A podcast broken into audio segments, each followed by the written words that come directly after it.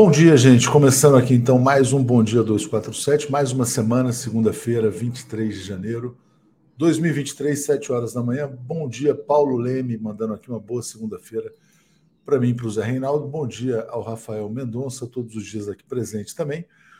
Bom dia de Natal, diz o Valdemar. Bom dia para todos, diz a Clia, Cláudia Miranda e a Márcia Valéria é, Fará. Está mandando coraçõezinhos Mando corações também para Márcia. Bom, gente, vamos lá. Tem muitas notícias aí nessa semana.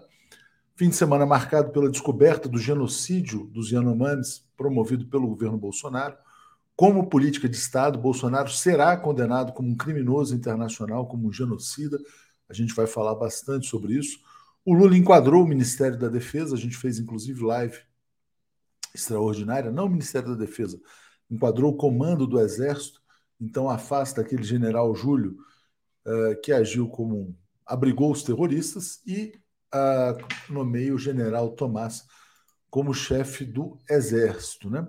Outra notícia importante: na noite de ontem, os bilionários Jorge Paulo Leman, Marcel Teles e Beto Sicupira, protegidos pelo jornalismo econômico brasileiro, soltaram a primeira nota para dizer que não sabiam de nada. Né? A culpa é dos funcionários. A culpa é dos auditores que não pegaram a fraude deles, né? Vê se pode, né? Dizer, é muito óleo de peroba, muita cara de pau. Bom dia, aqui é o Orivaldo, Oriovaldo Neri, e por isso mesmo, né? Quer dizer, diante de tanta disfarçatez que a gente reforça o pedido de apoio ao nosso documentário. Bom, deixa eu começar com esse caso das americanas, rapidamente. Roberto Requião tem toda a razão. Eu vou botar um áudio que ele publicou ontem aqui no Twitter, nas redes sociais governo Lula está comendo mosca nesse caso, né? Tem que ir para cima. Vamos ouvir aqui o que, que diz o Requião, rapidamente. Na sequência, eu volto.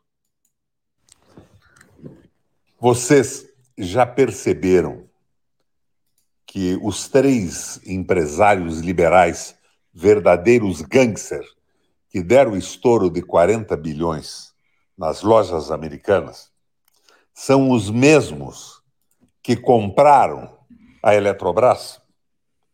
Vocês já perceberam que a consultoria que viabilizou o roubo das lojas americanas é a consultoria que assessorou a privatização da Eletrobras? O presidente Lula tem que intervir nisso imediatamente. A Petrobras tem que voltar ao controle do Brasil para o povo não ser escandalosamente roubado. E esta gente tem que ser punida. A exemplo do que lá atrás fez o Obama com a General Motors. Ele viabilizou, junto com o Ministério Público americano e o FBI, a punição dos ladrões. Estatizou a General Motors, sem que se perdesse o emprego, os trabalhadores e o povo americano fossem prejudicados. É isso que nós temos que fazer agora com a Eletrobras. O Obama, posteriormente, devolveu para o mercado a General Motors, porque a função do Estado não é produzir concorrencialmente automóveis. Mas esse não é o caso da Eletrobras, que tem que ser estatizada, como fez a França e a Alemanha recentemente. Nós estamos na contramão desse processo. E os gangsters que se dizem liberais têm que pagar pesadamente por isso. Vamos lá, minha gente. O Lula precisa intervir nesse processo. Para cima deles, Lula, diz aqui a Aline Brito. Boa, Requião, diz a Tatiana Lobato. Está na hora do presidente Lula ouvir o ex-senador, ex-governador Roberto Requião, que ele está dizendo as coisas certas. É óbvio que os três caloteiros não podem ser os donos da Eletrobras ou acionistas influentes. Como é que eles viraram acionistas relevantes da Eletrobras? Privatização na calada da noite, criminosa, o governo Bolsonaro abriu mão do prêmio de controle sobre as ações da Eletrobras e converteu ações ordinárias em preferenciais. Americanas virou uma corporation. Né? O que, que aconteceu? O acionista controlador perdeu poder e os acionistas minoritários, como Lehman e companhia, passaram a ter mais poder. Hoje tem uma outra notícia aqui no estado de São Paulo, está no jornal Estado de São Paulo e é sobre o estado de São Paulo. O governador Tarcísio de Freitas quer aplicar na Sabesp o método Eletrobras, ou seja, o governo de São Paulo abre mão do seu prêmio de controle e favorece acionistas minoritários. Roberta Ferrari, orgulho do meu governador Roberto Requião, fundamental que sejam tomadas providências. O governo pode e deve fazer muita coisa sobre esse caso, inclusive porque tem notícias de que o calote dos bilionários vai encarecer o custo de crédito para toda a sociedade. Há uma quebra de confiança entre o sistema financeiro e o setor privado. E, aliás, ninguém mais sabe se um balanço auditado pela PricewaterhouseCoopers tem algum valor, né? Porque eles não viram uma fraude que acontecia durante anos e anos, nem a auditoria e nem os donos que estão querendo enganar trouxa. Bom, vamos lá. Obrigado aqui ao Rodrigo Miranda, finalmente assistindo ao vivo. Ainda são duas da manhã em Vancouver, Canadá. Grande abraço para o Rodrigo que nos viu lá do Canadá e ao Oriovaldo Neri que mandou um apoio, assim como ao Júlio Gonçalves Rocha. Digo isso, trago aqui já nosso querido Zé Reinaldo. Bom dia, Zé, tudo bem? Opa, bom dia, Léo. Bom dia, Léo. Bom dia, comunidade. Boa semana. É, tinha um ruído aí, mas passou. Era só na hora que você entrou agora, tá normal. Corda Bamba dando aqui um bom dia pra gente. Zé, ó, olha que boa, boa sugestão aqui do Chagas Carvalho. Roberto Requião, presidente da Eletrobras, né? A Eletrobras reestatizada e sendo governada para os brasileiros. Diga, Zé. Bom, Requião é um grande líder nacionalista, foi um senador combativo, um governador combativo também, governou sempre ao lado do povo, em nome do povo. E o alerta que ele dá aí nesse áudio que você acabou de transmitir é bem a propósito. Ele faz uma, uma advertência sobre graves acontecimentos, graves episódios que lesaram a economia nacional e popular e acho que o Requião tem preparo para ser muito mais do que um presidente da Eletrobras. Então, a questão fica naturalmente entre as autoridades maiores da República e ele próprio, né? É, se aceitaria a indicação para esse posto. Não, certo. Não. E antes disso, de fato, né, o governo tem que retomar o controle da Eletrobras, Exato. porque hoje ela está nas mãos dos gangsters, como diz aí Exato. o, o, o Requião. Zé, vamos passar para a efeméride de 23 de janeiro? Nascimento do grande escritor, já falecido, João Baldo Ribeiro. Ele faria 82 anos e ele foi um escritor realmente dos maiores do século XX brasileiro. Morreu já há quase 10 anos, ele morreu em 14. Viva, Viva o povo brasileiro! Viva o povo brasileiro! Exatamente. Rafael Mendonça está dizendo: ó, a, o caso das americanas tem que ter mais repercussão, a gente precisa falar mais sobre isso. Estamos fazendo um documentário, peço apoio geral e a gente vai investigar a fundo. Isso aí vai longe ainda, viu? Ontem foi a primeira manifestação dos três, né? Dizendo que não sabiam de nada, tem que ser muito otário para acreditar é, nessa turma aí. Zé, vamos falar então. Uh, o Lula está tá estreando seu giro internacional importantíssimo. É, já está na Argentina. Geraldo Alckmin está na presidência interinamente. Mas vamos começar por isso aqui. Ó. O presidente da Argentina diz que o Brasil é muito importante não pode ficar ausente dos fóruns internacionais. Brasil voltou, Zé? Voltou e voltou com toda a, a sua presença imponente no cenário latino-americano e internacional. É muito importante que o Lula comece o seu mandato com uma viagem à Argentina, um país parceiro, e que isto coincida com a realização da sétima cúpula da CELAC. O que diz o presidente argentino é bem a propósito, o governo Bolsonaro, que isolou o país da, do convívio com os países vizinhos, com os países parceiros, além de outros países no campo internacional. É, finalmente, o Brasil, agora no governo do Lula, porque o Bolsonaro retirou o Brasil da CELAC, ignorou completamente esse é, agrupamento de coordenação de posições no nível latino-americano e caribenho. Então, o Brasil já oficializou o seu retorno à CELAC. A semana passada, o Itamaraty enviou uma carta e vai participar é, com bastante protagonismo dessa cúpula que se realizará amanhã. Nós vamos ter muitas notícias hoje e amanhã sobre isso, comentários a fazer. Então, o, o presidente Alberto Fernandes, é, de maneira muito adequada, diz isso: que o Brasil é um país tão importante que não pode ficar fora de fóruns internacionais, designadamente este, que é o principal fórum é, latino-americano e caribenho, porque reúne todos os países das Américas, exceto os Estados Unidos e o Canadá. Opa, aqui ó. Zé, ontem o presidente Lula e o presidente Alberto Fernandes eles publicaram um artigo conjunto em que eles defenderam a ideia de uma moeda comum sul-americana. não é uma moeda, vamos dizer assim, para uso corrente, para pagamento, para, para o cidadão comum, mas é uma moeda para o comércio, que é um movimento importante. Você retira o comércio entre esses dois países do dólar, que é a moeda de referência.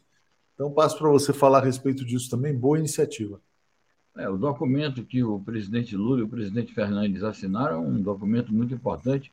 Eles falam sobre isto é, como um dos instrumentos, um dos aspectos da cooperação bilateral.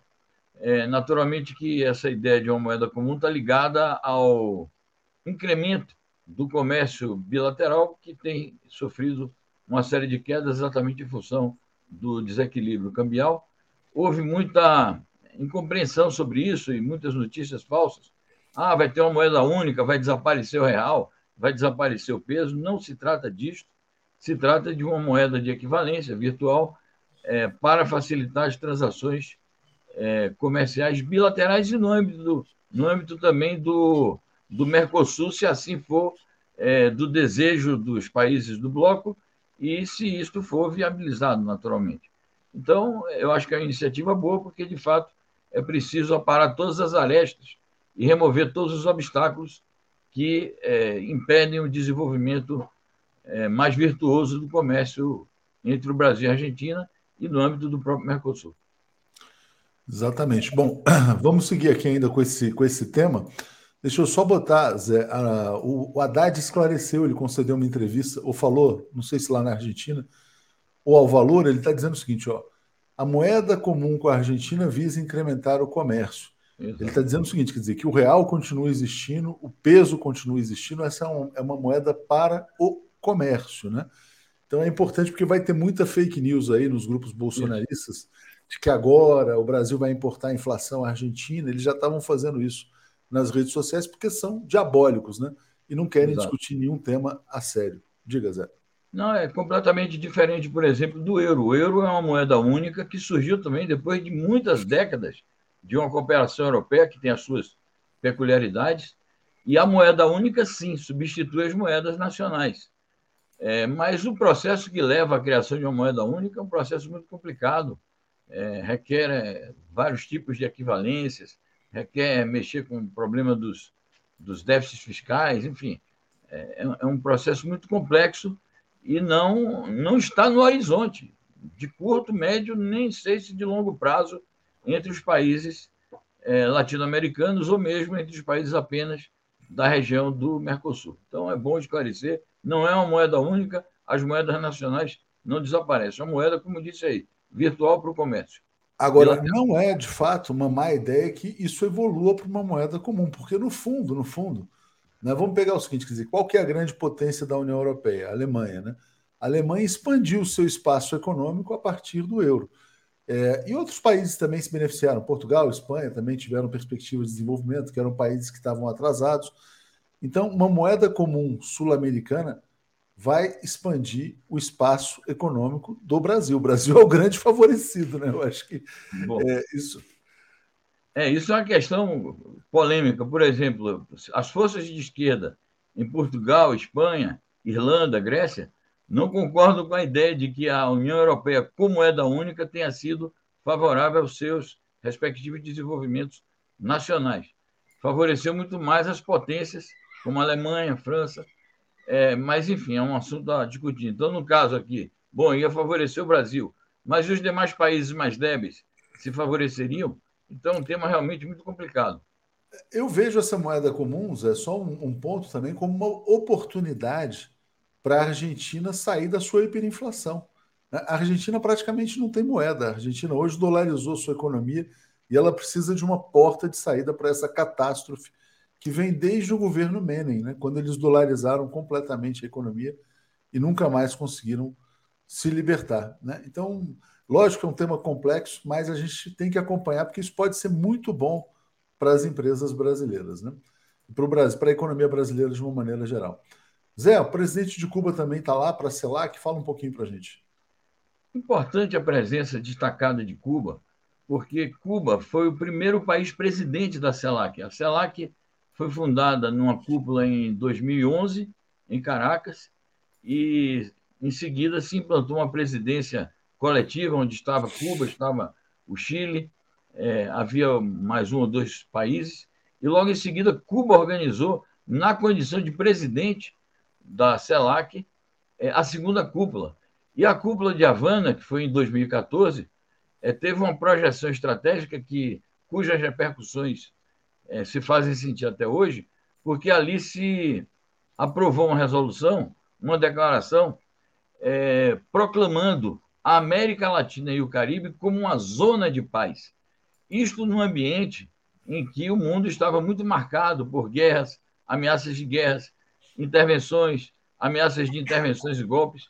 Então, esta proclamação é uma espécie assim de programa de política externa pacifista é, da CELAC. E, portanto, Cuba tem essa projeção e essa importância na CELAC. O presidente Dias Canel chegou ontem à noite também e vai desenvolver, além de uma presença é, protagonista na CELAC, na cúpula de amanhã, ele vai realizar muitas bilaterais também com países parceiros, projetando assim as relações econômicas, comerciais e políticas da ilha com o conjunto da região. Wesley Dourado, liberdade a Cuba, né? E Mark dizendo aqui, ó. O, pro, o problema da moeda única é que dela deriva um banco central único e uma burocracia nefasta como a de Bruxelas também única, né? O Mark também fala. É, parabéns a todos pela excelente entrevista com o Resulte. Resulte, é, foi muito legal essa entrevista de fato. Tá lá, na, tá no nosso canal. Ele escreveu livros sobre o período imperial, independência, Dom Pedro, Leopoldina. São livros muito interessantes que eu recomendo fortemente. É, bom, Zé, vamos seguir aqui então também sobre a cúpula da CELAC, trazendo aqui uma notícia. Onde é que estava aqui? Alberto Fernandes diz que é estratégico bons vínculos com China. Era isso que eu queria trazer nesse momento. Né? Na verdade, é, existe uma pressão muito grande dos Estados Unidos sobre a América Latina para que haja um esfriamento, congelamento das relações com a China, e o Fernandes está lá, ressaltando, a destacando a importância da China, né, Zé? Exatamente. E é precisamente por conta desta pressão que a mídia chinesa fez questão de entrevistar às vésperas da realização da cúpula da CELAC, sediada em Buenos Aires, e sob a presidência do Alberto Fernandes, o presidente argentino, para exatamente ressaltar a força das relações bilaterais entre a China e a Argentina e das relações entre a Argentina e a CELAC. É preciso lembrar que existe um fórum, Fórum China-CELAC, cuja cúpula se reúne a cada três anos e no intervalo desses três anos, anualmente ou em períodos menores ou maiores, existem reuniões em nível ministerial, em nível de embaixadores e em nível de é, empresariados e grupos de interesse é, no reforço das relações entre a CELAC e a China. É preciso ressaltar que o presidente Fernandes convidou o presidente Xi Jinping para a cúpula da CELAC. Ele não virá, é, fisicamente, mas é possível que apresente, como fez na cúpula, na última cúpula é, do México, é, que apresente uma, uma mensagem em vídeo e que na cúpula do México da CELAC teve uma grande repercussão. Eu acho que essas pressões estadunidenses vão prosseguir, mas elas serão inócuas sempre, porque as relações bilaterais entre a China e todos os países membros da CELAC e com o bloco propriamente dito são relações já muito desenvolvidas. A China já é o parceiro, maior parceiro comercial da América Latina. 20 países latino-americanos e caribenhos, incluindo a Argentina, já estão aptos a desenvolver relações no plano da parceria chamada Nova Rota da Seda. Então, eu acho que as relações entre a China e a CELAC são é, inamovíveis. Os Estados Unidos não vão conseguir. Eles que tentem, naturalmente, incrementar o comércio aqui com os nossos países, mas não deslocando a China. Vamos falar aqui da crise interna nos Estados Unidos, né? A gente falou muito no passado, né, Zé, sobre os documentos sigilosos na casa do Trump. Também tem documentos sigilosos na casa do Biden, né? Ele foi abrir para uma inspeção e acharam um monte de coisa que ele não podia ter. Explica para gente. Então, já é a terceira incursão que o Departamento de Justiça faz na casa do presidente, descobriu lá documentos da época em que ele foi vice-presidente e agora é, da época em que ele era senador. E esses documentos é, têm anotações pessoais sobre ele, é, é sobre esses documentos, anotações do Biden sobre países como Colômbia, como a Ucrânia, como a Rússia. Então é preciso ver o seguinte: por que, que os presidentes estadunidenses levam para casa determinados documentos que são classificados como secretos, sigilosos, e que precisam, ir para o arquivo nacional e ser submetidos ao, aos processos todos de, de classificação e desclassificação de documentos. Ele está enrolado, na minha opinião, apesar de que os advogados dizem que ele está demonstrando boa vontade, que ele não escondeu nada, que ele tomou até a iniciativa de abrir a residência, mas eu acho que ele está enrolado. Naturalmente que a gente não deve desconhecer que tudo isso está no quadro de uma, uma disputa política muito acirrada com o Trump, que é acusado de coisas ainda mais graves, relacionadas também à guarda de documentos, é, faz parte da luta política e pré-eleitoral é, que se avizinha. Zé, o Márcio Rocha está dizendo o seguinte: ó, por que o Uruguai não deve negociar direto com a China e o Brasil pode? O chanceler brasileiro, Mauro Vieira, concedeu uma entrevista. Não é que não pode negociar diretamente. Ele fala o seguinte: quer dizer, as importações da China estão sujeitas a uma tarifa externa comum do Mercosul. Isso vale para o Brasil, para a Argentina, para o Paraguai, para todos. Era isso, era não sair da tarifa externa comum. Diga, Zé. Exatamente. E o, o imbróglio todo com o Uruguai, na, na relação do Uruguai com a China, surgiu por conta de uma cláusula do Mercosul que impede que os países do Mercosul façam acordos de livre comércio com países extra-bloco. Agora, não é proibido negociar, fazer acordos comerciais, é, parcerias de investimento tal, mas existe uma tarifa externa comum. Né? Exatamente. E, como, como membro do bloco, ele não pode fazer acordo de livre comércio é, saindo do, das regras de tarifa comum próprias do bloco a que é, ou de que o Uruguai faz parte. Exatamente, porque a ideia do bloco é exatamente essa, quer dizer, criar uma união aduaneira, né? quer dizer, um espaço Isso. econômico comum. Zé, olha só o que está dizendo aqui o Medvedev, ex-presidente russo. Ele prevê que vai surgir uma nova aliança militar anti-Estados Unidos, que seria então uma OTAN é, do outro lado. Diga, Zé o Medvedev ele se destaca desde que começou o conflito, já vai fazer um ano, no dia 24 de fevereiro, ele se destaca por dar declarações assim mais duras, é, fazer afirmações mais assertivas, porque ele é ex-presidente ocupa um posto que não é um posto assim é, dos mais, é, digamos assim, decisivos. Ele é vice-presidente do Conselho de Segurança. Então ele está mais livre para dar determinadas opiniões que, por exemplo, o presidente da República, o chanceler, não podem dar.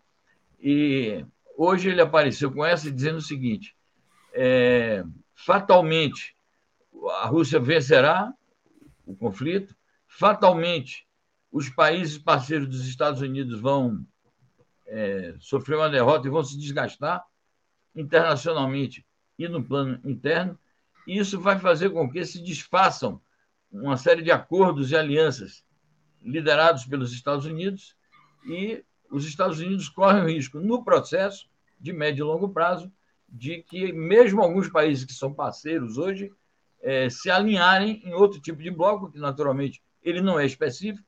Você utilizou aí como exemplo é, hipotético uma possível OTAN, é, e, portanto, o risco de que alguns parceiros atuais dos Estados Unidos se voltem um dia contra eles por conta de uma constatação de que a relação com os Estados Unidos terá sido é, muito prejudicial aos seus interesses nacionais, inclusive no plano militar. É algo a conferir com o tempo. Exatamente. Pedro Cândido, São Francisco Xavier em festa. Feliz aniversário ao Paulinho Cândido. Maior presente é que temos um presidente estadista e humano. Grande Lula. Valeu, Pedro. Grande abraço aqui. Deixa eu botar então aqui, Zé. Olha só. Mais uma notícia da Rússia. É, Lavrov chega na África do Sul, que é parceira dos BRICS numa visita de trabalho. E a África do Sul também defende que os países dos BRICS saiam do dólar. A gente deu essa notícia outro dia aqui. Diga, Zé. É, e a propósito disso, muitas iniciativas estão sendo tomadas no sentido de que se adotem outros mecanismos de arquitetura financeira internacional a partir do BRICS. É, essa iniciativa do Lavrov de ir à África do Sul é muito importante, não só pelas relações já bastante consolidadas com a África do Sul no âmbito do BRICS, que a África do Sul é um membro importante do BRICS, mas, é, naturalmente, que um encontro desse, porque a África do Sul é um país relevante no continente africano, projeta é, relações de um nível superior entre a Rússia e o conjunto do continente africano, que sim também está em disputa. Os Estados Unidos procuram deslocar a influência da China, procuram isolar a Rússia, mas até agora esses esforços dos Estados Unidos têm sido inócuos, porque tem muitos países que dizem: Bom, a Rússia nos ajuda, nós temos memória dos tempos da União Soviética, que quem respaldou os processos de independência aqui é, na África foi a União Soviética, e a Rússia, de alguma maneira, herda esta tradição. Então, os países africanos é, se recusam a sair da esfera da, é, dos acordos com a China, comerciais e econômicos, e se negam também a romper com a Rússia por conta de relações políticas consolidadas historicamente. É, mandando um abraço aqui para o Aldo, dizendo: gostei dessa reunião na Eletrobras. É a última notícia que eu queria trazer aqui para você. Bom, vou mostrar aqui as fotos, são chocantes, a gente já mostrou no fim de semana. É o genocídio promovido pelo governo Bolsonaro contra o povo Yanomami no estado de Roraima. Né? São várias cenas aí dramáticas sobre a desnutrição, as pessoas morrendo de fome no país mais rico em alimentos do mundo, que é o Brasil. Né? É inaceitável. E o Leonardo Boff, que é teólogo, ele fala assim: Bolsonaro é um grande criminoso internacional. E ele defende que Bolsonaro, Damares, Ricardo Salles, Mourão, todos eles sejam processados pelos crimes. Você vê o, Bolsonaro sendo processado internacionalmente por genocídio? Eu acho que a iniciativa precisa ser tomada e é possível que é, essas cenas chocantes é, que foram publicadas neste fim de semana alcance uma grande repercussão internacional e isto sensibilize os tribunais internacionais e leve esses tribunais a condenarem Bolsonaro. Ele deve ser condenado por genocídio e ontem se comportou, tanto ele como seu ex-vice-presidente, se comportaram de maneira cínica, dizendo que isto é uma farsa da esquerda. Isso não é uma farsa da esquerda. Primeiro que não é farsa. As pessoas Segundo, pararam de comer só para ajudar a esquerda, né? Como? As, as pessoas pararam de comer só para ajudar a esquerda? Aquelas Exatamente. fotos que foram montadas? Isso. Foto Primeiro que não é folha, né? É isso. Não é farsa e não é uma iniciativa da esquerda. Isso é uma coisa que está escancarada. Agora, se ele está mordido de inveja porque o presidente Lula tem um comportamento humanista um, e um comportamento político de estadista, que se desloca de Brasília num fim de semana para atender a uma demanda como essa no meio de uma crise política e militar, então é, isso não significa exploração por parte da esquerda. Significa a tomada de providências indispensáveis e inadiáveis que ele protelou durante muito tempo. E se você for é, investigar mais ainda esse assunto, é, vai ver as vinculações disso com o assassinato daquele Bruno, que foi presidente da, da FUNAI, com o, o repórter inglês, porque é, o Bruno investigava há tempos essa questão do, dos Yanomamis. Então, é, é um problema antigo que perdurou durante todo o governo. Do Bolsonaro, ele simplesmente abandonou a questão dessa maneira. E ele já foi denunciado. Várias organizações indígenas, durante o seu governo, o denunciaram. Então, é preciso renovar essas denúncias e agregar esses elementos que surgiram nos últimos dias. Tiago Santos está dizendo: para combater a fala do ex-presidente sobre Yanomamis, o governo deveria convidar embaixadores estrangeiros para visitar o local ainda nesta semana. Zé, uma última pergunta que estava aqui para você: por que ninguém toma a iniciativa pela paz na Ucrânia? Não há interesse, Zé? O que está acontecendo? Bom, eu, nós temos discutido esse assunto, aliás, foi o tema da, do nosso programa de sábado, a guerra sem fim na Ucrânia. Simplesmente os Estados Unidos, a OTAN e os parceiros todos da União Europeia não têm interesse e se esses países não tomam iniciativa, o Zelensky tampouco é, toma iniciativa, ao contrário, o Zelensky aprovou uma lei proibindo, proibindo a si mesmo de fazer, de fazer negociações de paz. E quando ele fala em negociações de paz, ele coloca reivindicações irrealistas. Então, a coisa está mal parada por isso. Agora, é, se setores da ONU, do Conselho de Segurança, se países relevantes como a China, como o Brasil, um ou outro parceiro da, dos Estados Unidos que estiver incomodado com isso, como a França, por exemplo, quiser tomar iniciativa, está bem, mas eu acho que as razões principais é que não há interesse Eles, eles estão interessados em manter uma guerra sem fim na Ucrânia, porque essa é a estratégia estadunidense e da OTAN para debilitar a Rússia, com fornecimento de armas e mais armas à Ucrânia. Agora, é como Putin diz, mais dia menos dia, essa luta vai se encerrar com a vitória da Rússia. É o que está no horizonte, embora não seja algo fácil. Obrigado, Zé. Vamos seguir aqui então com Paulo, Marcelo e Alex. Valeu, abraço. Obrigado. Boa semana. Tchau, tchau. Valeu. Só agradecendo aqui ao Jorge Custódio, que apoiou o documentário. Então é pix.brasil247.com.br. E quem quiser contribuir por Pix, a gente anota o nome também e agradece bastante. Valeu. Bom, trazendo todo mundo aqui, então vamos dar sequência ao bom dia. Bom dia, Paulo, tudo bem com você? Bom dia, tudo bem? Bom dia, Tuxi. Bom dia, Alex. Bom dia, Marcelo. Bom dia bom, a todos e todas. Bom dia, Alex. Tudo em paz?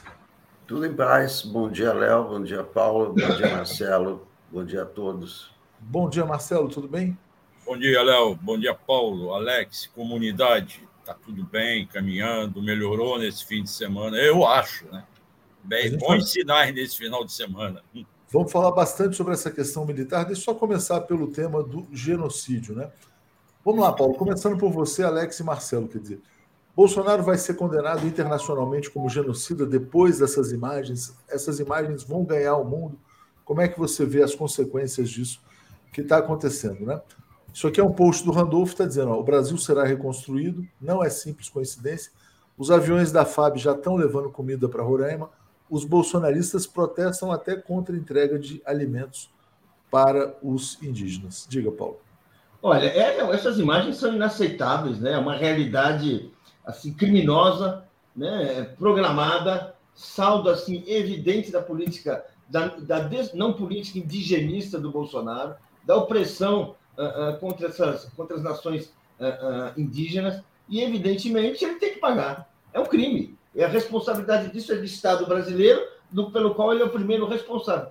Tem que, vamos dizer assim, eu acho que é uma campanha internacional, vai ser demorada, vai se juntar, inclusive, a outras questões, que, a outras denúncias contra o Bolsonaro no plano local, no plano político, que também devem ser uh, colocadas, né, as responsabilidades dele uh, uh, por crimes cometidos diretamente por seu governo. Mas, enfim, esse caso é um caso, assim, realmente, sabe, é, é escabroso no arrascão, um país com, a, com, os alimentos que nós possuímos, com, a, a, com, tudo isso que nós possuímos, você tem, uma, você tem uma realidade como essa, é realmente, né?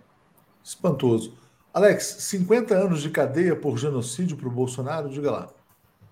Não, é o seguinte, sempre que se fala em genocídio, se fala em tribunal de Haia, mas tem lei brasileira para punir o genocídio.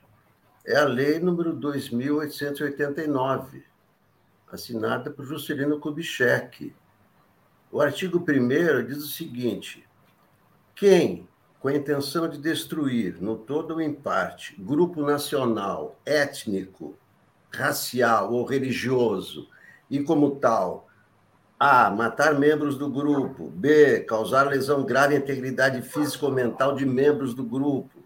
3. Submeter intencionalmente o grupo a condições de existência capazes de ocasionar-lhe a destruição física total ou parcial. É isso que nós estamos vendo em, que aconteceu em, em Roraima. E a, e a punição é, para é, matar membros do grupo é o mesmo do homicídio qualificado 12 a 30 anos. É, a pena da, do, do, do, da letra B, causar lesão grave, é, é de 1 a 5 anos. E a da letra C, que é submeter intencionalmente o grupo a condições de existência capaz de ocasionar-lhe destruição física total ou parcial, que foi o que Bolsonaro fez, é de 10 a 15 anos. Então, nós temos lei para punir o genocídio, não precisa esperar tribunal de Haia. O Tribunal de Haia também, claro, não, não, se exclui o Tribunal de Haia, mas tem lei brasileira e ele vai ter que ser denunciado porque as provas são abundantes. Toda, todas as declarações e todos os atos dele foram nesse sentido. Né? A invasão, é, índio não presta, índio tem que sair, é, é, é não atendeu a, a, a, a emergência humanitária, enfim é, é, há provas suficientes para essa condenação. Basta ele ser enquadrado. É, é, mais um crime, não sei se é o mais cruel, talvez o mais cruel. Dos, pelas fotos, né?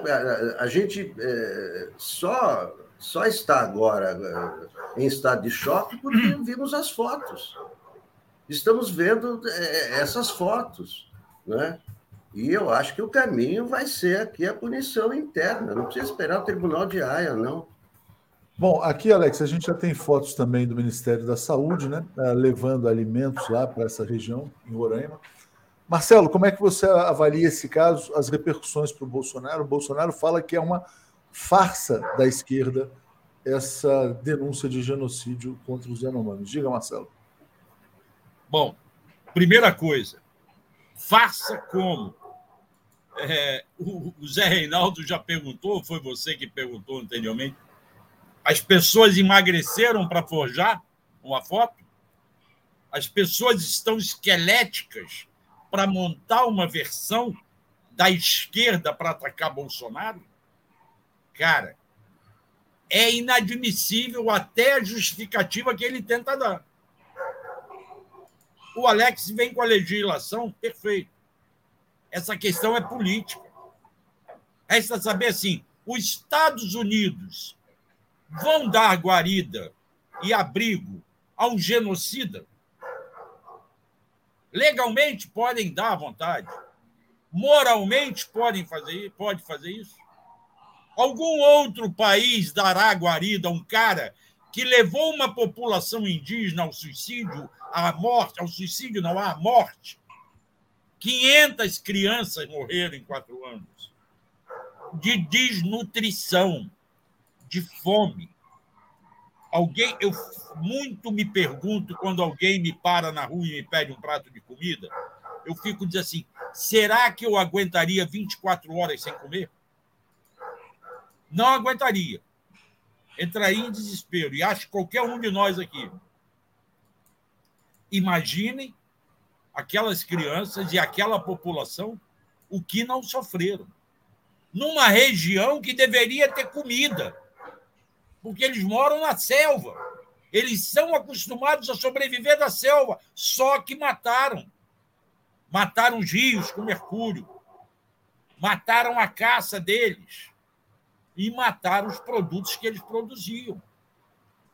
Isso é um genocídio muito grande. E a minha questão é a questão política. Poderá ter guarida em algum lugar do mundo um genocida como esse?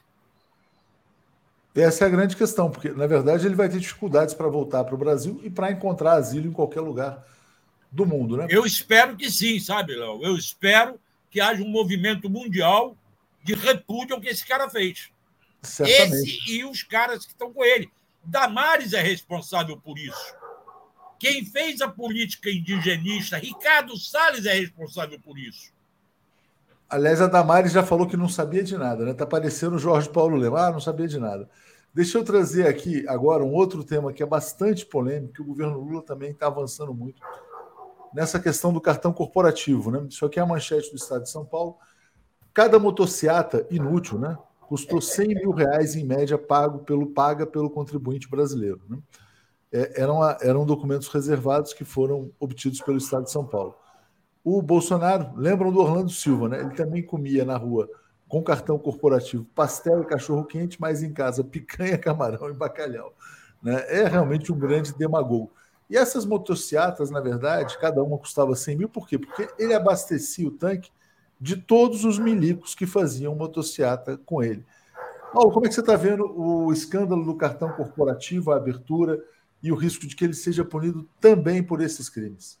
Olha, é, é, assim, primeiro é uma, é, é, é uma mentira, né? porque ele dizia que, a, que, as, que essas motocicletas eram a custo zero. Não, não era custo zero. Segundo o Estadão, e que tem lá, consegue fazer uma, uma estimativa bastante rigorosa, o custo médio de cada motocicleta era 100 mil reais.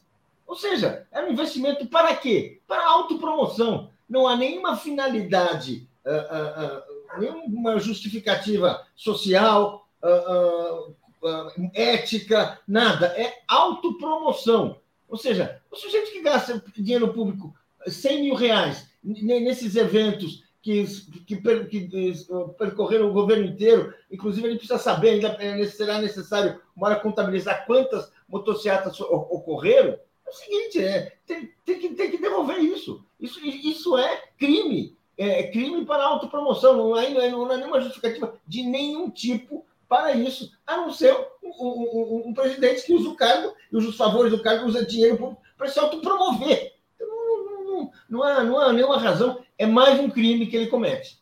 Só um adendo, só um adendo. Diga, Marcelo. Não é autopromoção, Paulo.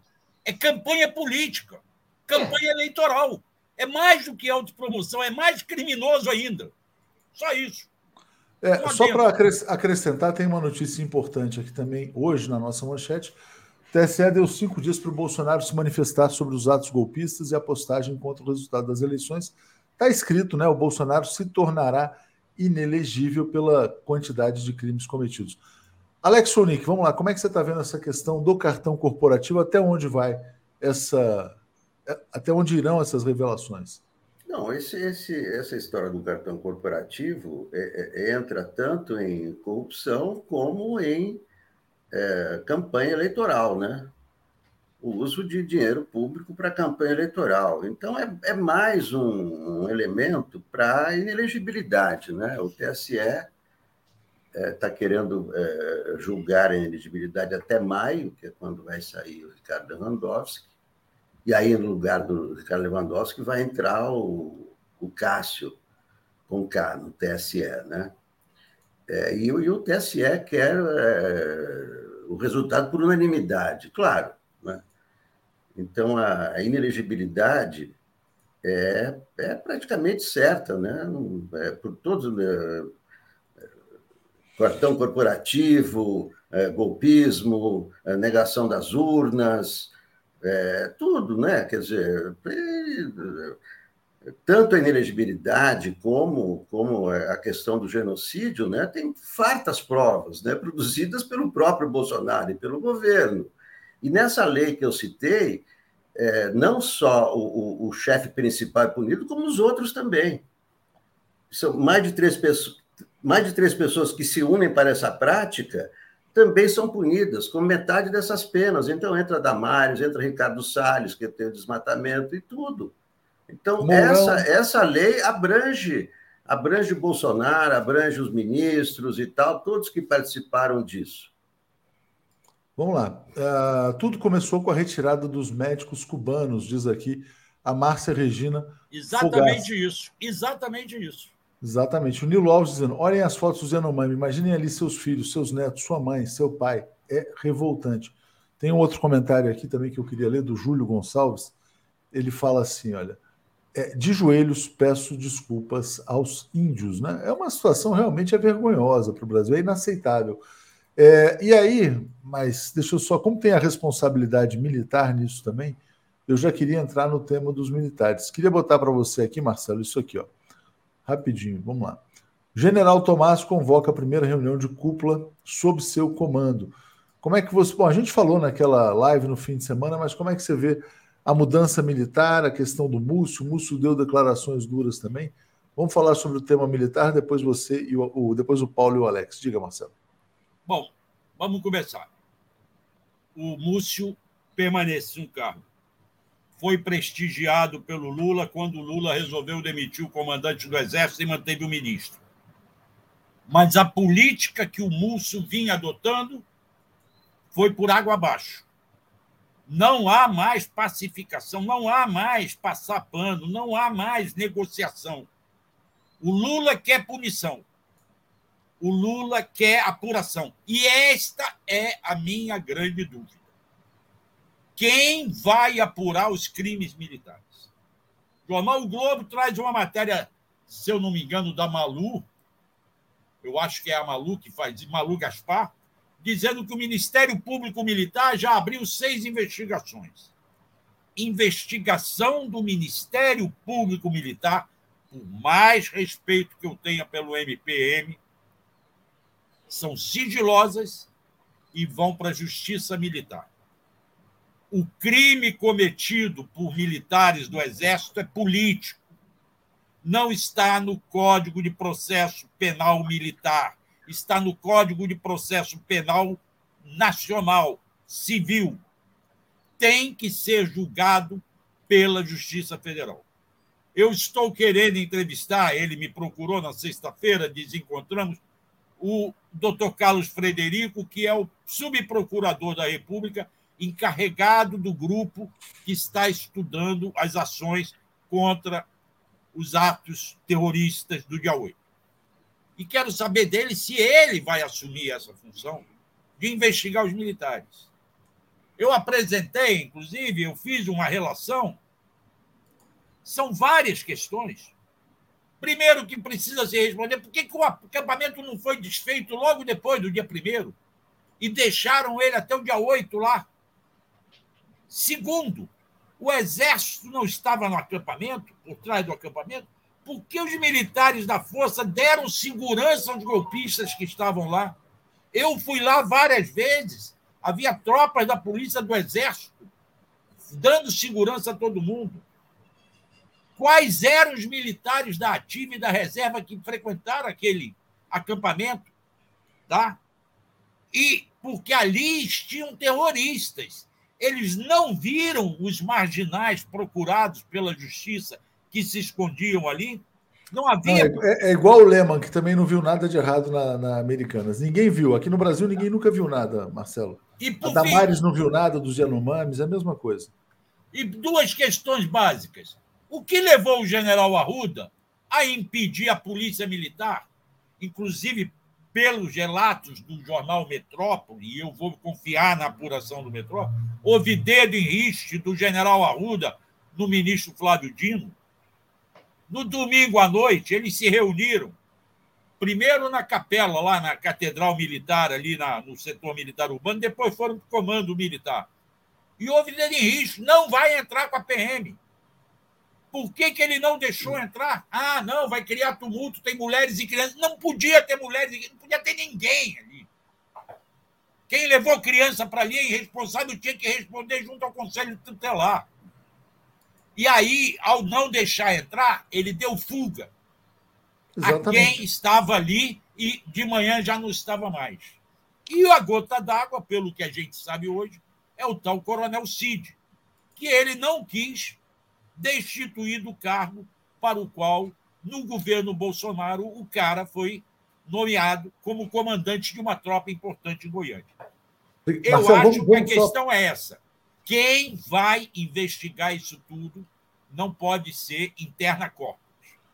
Tem razão. Deixa eu agradecer aqui ao Fábio e à Selma, que se tornaram assinantes. É, vou perguntar para o Paulo como é que ele está vendo a condução da crise militar, se está se resolvendo. O Olavo Lins está dizendo, ó, também sigo Júlio Gonçalves. De joelhos peço desculpas a todos os povos indígenas. Carlos Carvalho defende uma CPI do genocídio. Os militares, através do Mourão, acabaram com o Conselho da Amazônia, são corresponsáveis, né? Uh, e também defendo essa CPI do genocídio.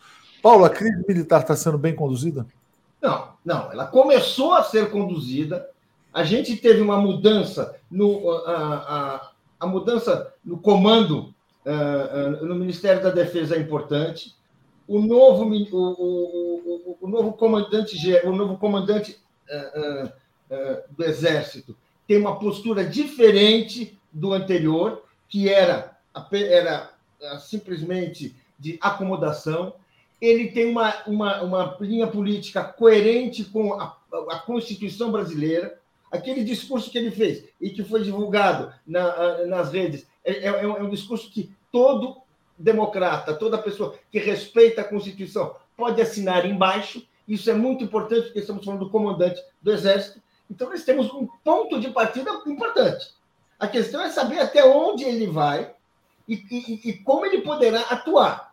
Porque, vamos dizer assim, até agora nós tínhamos, havia uma pressão uh, desde a posse, aquele movimento sem anistia, e havia, porém, havia uma, uma, uma, uma orientação de acomodação, que estava com o ministro da Defesa. O próprio Múcio está dizendo que não há mais acomodação, que não há mais pacificação. Agora, isso, vamos ver isso aí. Eu acho, eu acho que uh, toda, toda a pressão da sociedade a favor de uma investigação, a favor investigação isenta, clara, mas que uh, não vai tolerar crimes cometidos pela força, pelas Forças Armadas, é, é, é necessário. Aí voltamos a falar. Sou a favor, aqui o Marcelo já, já, já declarou dizer que também é a favor da CPI. Eu acho que ela vai ter uma CPI sobre, uh, uh, sobre o, o, o golpe, uh, a tentativa de golpe do dia 8. É muito importante, ela vai evidenciar e vai colaborar na mobilização da sociedade,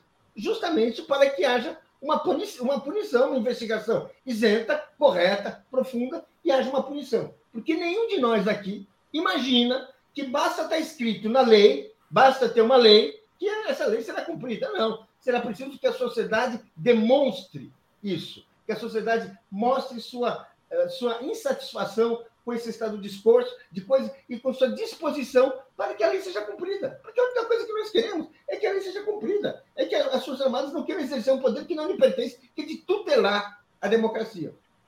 É isso aí. Bom, Júlio César Beraldo está dizendo: Bolsonaro é genocida, João do Sertão, Yanomami, campo de concentração do Coiso. Rita de Cássia, gostaria de saber qual a posição do Conselho de Medicina perante ao programa Mais Médicos com relação à situação dos Yanomami. Ana Maria Santeiro, não há que pacificar nada. As Forças Armadas não podem estar contra o povo brasileiro. Que Lula deu o comando de cumprirem as suas obrigações. Você ia acrescentar um ponto aí, diga, Marcelo. É, não, é sobre a CPI. Eu defendo a CPI, como o Paulo falou, mas eu estou recebendo muita crítica, inclusive de vários telenautas e, e, e, e pessoas que me apoiam, que estão me apoiando agora nessa nova viagem que eu vou fazer a Brasília. Domingo eu vou para Brasília para acompanhar a volta do, do legislativo. E essas pessoas estão dizendo: CPI vai tumultuar, CPI vai impedir o governo de seguir em frente, há outros projetos a serem votados. Quer dizer, eu acho que tinha que escrachar essas pessoas numa CPI pública, levar esses militares lá, criar o constrangimento e mostrar para a família desses caras assim: olha aqui, ó, o seu Zezinho é terrorista. Ele não quebrou o relógio, mas ele ajudou a quebrar o relógio.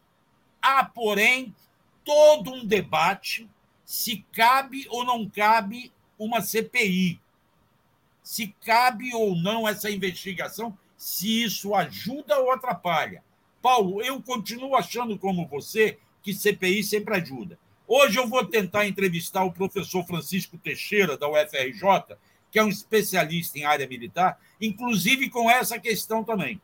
Ajuda, atrapalha, é necessário ou confiamos que os militares vão dar conta disso? É isso. Alex, deixa eu só mudar a pauta aqui, deixa eu trazer o tema do Lula na Argentina, que é importantíssimo. Vou botar aqui. Então é o seguinte: uh, ele já está lá, né? E dizendo que é fundamental reabrir a, o trabalho pela cooperação regional Brasil e Argentina. Passo para você, então, Alex, falar sobre essa volta do Brasil à cena internacional. Diga. É, e essa, essa volta do Brasil à cena internacional se dá com o Lula reafirmando seu, seu, seu comando. Eu acho que o, o que o que aconteceu nesse episódio todo da troca é que o Lula mostrou quem comanda, e quem comanda é ele. Ele foi peitado pelo general, pelo ex-comandante do Exército, ao recusar a remover o coronel Malucide, do comando do batalhão de Goiânia, um batalhão especial que é, fica a 200 quilômetros de, de, é, de Brasília. O ex-comandante peitou Lula, porque Lula mandou, e o Lula disse: não, então o senhor vai embora. Então, isso foi importante, quer dizer, a, em menos de um mês de governo, Lula mostrou que ele tem o comando das Forças Armadas, ele é o comandante. Então, essa foi a, a, a mudança a mudança principal. Ele já chega, ele chega à Argentina com essa condição, não é? De, ele impôs o comando, não é? Ele reafirmou o seu comando. Isso foi o e com o apoio de toda a imprensa, importante também. Toda a imprensa apoiou essa troca, ficou do lado é, do Lula. Então ele chega, ele chega à Argentina, né? É, ele vai ser o maior líder da, da, da, América do Sul, evidentemente, né? E a Argentina é o grande parceiro do Brasil, né? Então, né, é, a prosperidade da América do Sul, a prosperidade do Brasil, depende do, do, não só desses dois, são os maiores, mas a integração de todos não é? é essa, essa negociação que o Uruguai está fazendo com a China né, é, é horrorosa, né? tem que ter unidade da América Latina, que, aliás, está sendo buscada há, há mais de 50 anos. Né? 50 anos se fala nessa integração, se procura, é, se consegue por algum período e depois né, é, é volta tudo para trás. Né? Mas tendo dois, é, dois governantes né, do porte de Lula e de, de, de Alberto Fernandes, né, é, possivelmente é, isso, isso irá para frente, né? A, a integração da, da, América do Sul, da América Latina, a, a, criação dessa moeda que não é não é que vai deixar de existir o real, não vai deixar, vai deixar de existir o peso, não. É uma moeda para é, é, é importações, exportações para equalizar né, o ambiente econômico desses países. Não, e, e também para não fazer as transações em dólar. Marcelo, fala rapidamente aí para a gente também passar por esse ponto. Lula na Argentina, a sua visão. Na sequência, eu passo para o Paulo. Diga. Eu acho, Léo, que esta viagem é a reaproximação do Mercosul e a reaproximação do, da, da comunidade latino-americana.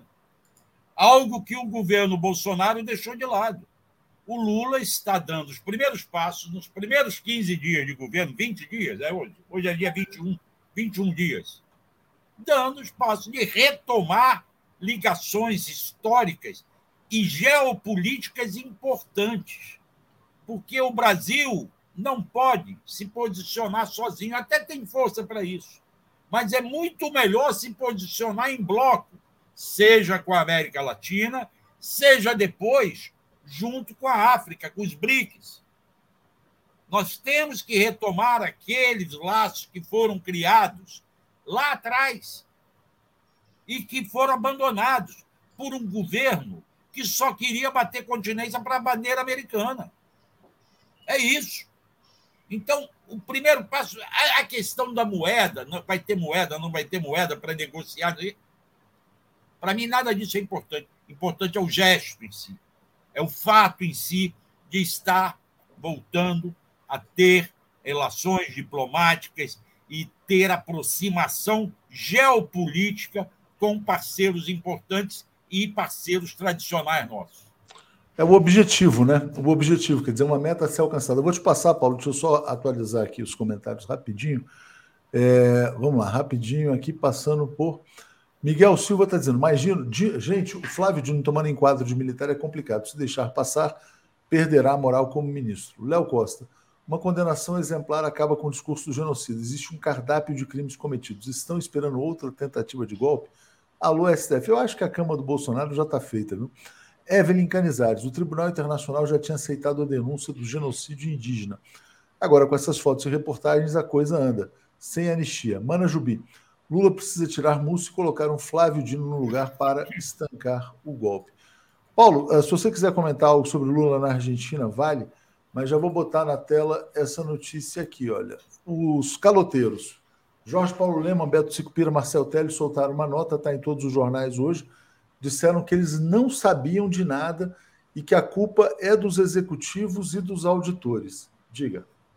Olha, bem, a Argentina é nosso parceiro, uma aliança histórica que só um, um, governo criminoso, entreguista como o Bolsonaro podia, podia ignorar, coisa que o Lula não pode, não fará, e é muito importante esse reencontro, é uma retomada fundamental. São, é, é, é, somos realmente um país irmão. Não adianta achar que não, a fronteira e tudo isso nos, nos faz, nos cria isso, é um esforço que precisa ser retomado. Agora, dá vontade de rir, dá vontade de rir se não fosse um prejuízo imenso, esses três executivos que não sabiam de um buraco de 20 bilhões da própria empresa.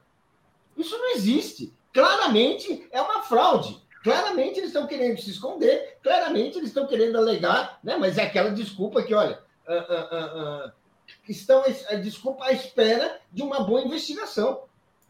Qualquer bom, qualquer bom promotor com conhecimento de mercado financeiro que conhecia empresa, que, que conheça também fraude, que é, um, é, um, é, uma coisa muito comum nos mercados, como nós sabemos, bem, e contra isso, destrói essa conversa. Não existe ninguém. Como é que alguém cobre um, um roubo de 20 bi?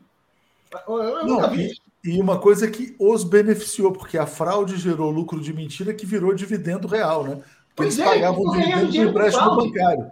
Eles, certamente uma, eles, eles, estavam ganhando dinheiro que eles não tinham direito. Como é que é isso? Mas eles não, não sabiam. Assim, eles também não sabiam. Não é aquela coisa assim, você tá, acabou a comida e você continua comendo, é isso? Não dá, né? É, é tudo muito estranho. É, Alex, esse caso das americanas, hoje vai sair a lista dos credores também, 16 mil credores. Vai ser difícil organizar essa fila, eles vão ter que apresentar um plano de recuperação judicial. Mas a situação deles, que para eles fazerem esse comunicado, eles estão sentindo a pressão da opinião pública, né? Porque eles sempre foram muito não, né? Uma arrogância, então eles estão tendo que virar público e dando uma desculpa meio esfarrapada. Diga lá, Alex. É, esse caso aí, eh, até a gente saber o que aconteceu, né, tem que ter uma investigação que não vai ser rápida, não é? Porque uma coisa que veio vindo, não foi de uma vez que esses 20 bi é, desapareceram, né? Eles vinham desaparecendo, né? Não se sabe desde quando, não se sabe como, né? É tudo muito nebuloso. Né? Esses caras, claro, são os menos responsáveis, né? tinham 30%. Né? Eles tinham 30%, eram sócios controladores e, e etc. Tem outros negócios é, bilionários pelo mundo que. Porque o, que está preocupando é, os três são os outros negócios, porque isso aí né, afeta a, a a imagem deles, né? Eles são sócios do, da, daquele Warren Buffett, no, é, na, na, KFC, na Heinz, Kraft. É, Kraft e tal. Então, é, é por isso que eles publicaram essa, essa publicaram, compraram uma página né, de jornal. Aí tem uma questão seguinte, quer dizer, essa mas afeta, nota... afeta as outras empresas. Por isso que eles estão preocupados. Não eles é só Americanas é o menor dos negócios deles, né? Eles querem sair da responsabilidade criminal. Estão dizendo, ah, a culpa é dos executivos e dos auditores. E aí, Marcelo, aí só para a gente fechar, eu queria só compartilhar mais uma vez o que foi dito pelo Requião, né? Está dizendo, ó, o governo está comendo mosca, tem que ir para cima, esses caras são gangsters, não podem ter poder de mando na Eletrobras. Diga, Marcelo. Eu acho que tem que ir para cima na Eletrobras tem que ir para cima com uma devassa na Receita Federal das empresas e dos sócios, já que o dinheiro deles está lá fora. Eles teriam que dar garantias de que vão pagar aos credores o que devem, eles têm dinheiro para isso. O governo teria que agir. Não sei como. Procuradores da Fazenda dizem que já é natural que se faça o levantamento. É, agora tem que acompanhar. E acho que a questão da Eletrobras, independentemente do buraco da americana, já deveria estar na pauta de ser redista. Foi vendida na Bacia das Almas. É, agora surgiu a oportunidade, né? Agora surgiu é. a oportunidade para avançar. Gente, vamos lá. A gente estourou o tempo aqui. Obrigado a todos vocês. Vou seguir aqui com a Daphne e com o Breno. Valeu. Abraço. Bom dia para todos. Boa semana para todos. Valeu. Apresentação de Daphne Ashton. Bom dia, gente. Bom dia, Breno. Bom dia, Daphne. Tudo bem com vocês? Bom dia, Breno. Bom dia, Léo. Bom dia, comunidade. Bom dia, Breno. Tudo em paz? Bom dia. Bom dia, Vamos Daphne. Lá. Bom dia, Léo. Bom dia a todo mundo que está nos acompanhando. É, bom dia também ao Luciano Bastos, nosso novo assinante. Vamos em frente aqui. Daphne, eu só queria uh, uh, questionar o Breno aqui rapidamente. Eu peguei um tweet dele no dia de ontem, se eu não me engano bem duro em relação aos três bilionários. Né? O Breno fala assim: ó, os bilionários Lehman, Teles e Sicupira, principais acionistas das americanas, são a cara mais visível da bandidagem predadora no capitalismo brasileiro. O governo deveria ir para cima, cortar créditos, convênios, incluindo a Fundação Lehman, desmascarando de vez esses abutres. Breno, o governo Lula está demorando a agir, está comendo mosca nesse caso aí? Puxa, Léo, o governo Lula tem um monte de frente complicada, né? A gente também tem que ter um pouquinho de, de paciência, porque é muita pedreira. Mas é, eu acho que deve se dar mais atenção do que se está dando a essa questão. Tanto do ponto de vista prático, de medidas que devem ser tomadas pelos distintos órgãos do Estado, quanto no que diz respeito à comunicação, porque o Brasil tem duas fotos que têm que ser juntadas para que as pessoas possam entender o, o que o governo deve fazer. Uma foto é das crianças Yanomamis morrendo de fome. A outra foto é Lehman e companhia. Esse é o país. Só existe o que está ocorrendo com o povo Yanomami porque no Brasil existem Lehmans. Isso é condicionante uma coisa da outra. Só pode existir o que se passa com esse e outros povos indígenas porque o sistema econômico e social dessa nossa nação é estruturado para beneficiar gente como Lehman. Sem desmontar esse sistema que beneficia Lehman, não se salvam os povos indígenas. E isso, do ponto de vista de comunicação, é muito forte. E isso não está sendo usado pelo governo de uma maneira clara e ostensiva. É muito simples para as pessoas entenderem. Que país vocês querem? Esse no qual é, nós temos cenas próprias de Biafra nos povos indígenas. É este o país? Esse é o país do Bolsonaro, esse é o país do Temer, esse é o país do neoliberalismo. Ou é, vocês querem um país no qual e, um país no qual a existência dessa situação dos povos indígenas ela é consequência da existência desse capitalismo predatório. Ou vocês querem eliminar o capitalismo predatório de tal maneira que o, haja no país mais distribuição de igualdade, mais distribuição de renda e riqueza, e o Estado possa ter os recursos necessários para que os povos indígenas e o povo, de forma geral, possa ter uma vida melhor. Então, acho que, eu acho que além da questão estrutural, uh, Daphne Breno, eu acho que tem outro ponto, porque tem questões concretas que podem atingir o governo. Por exemplo, as demissões, o aumento do custo de crédito, o calote nos fornecedores. Quer dizer, isso cria um mal-estar econômico que pode respingar no próprio governo não, se o governo não, Léo, não, um terço, é vítima do, do processo. Um né? terço da, da, da dívida das, das americanas é, com bancos públicos. 6,4 então, bilhões de reais. E aproveitando, Breno, até agora não teve nenhuma nota dos bancos públicos, por exemplo, dizendo que estão vedados todos os empréstimos para empresas controladas pelos três. Se eles são fraudadores. Ou controladas por quaisquer empresas controladas pelos três, porque o sistema então, de controle deles é sofisticado. Exatamente. Então não teve ainda uma acabar qualquer convênio com a Fundação Lehman.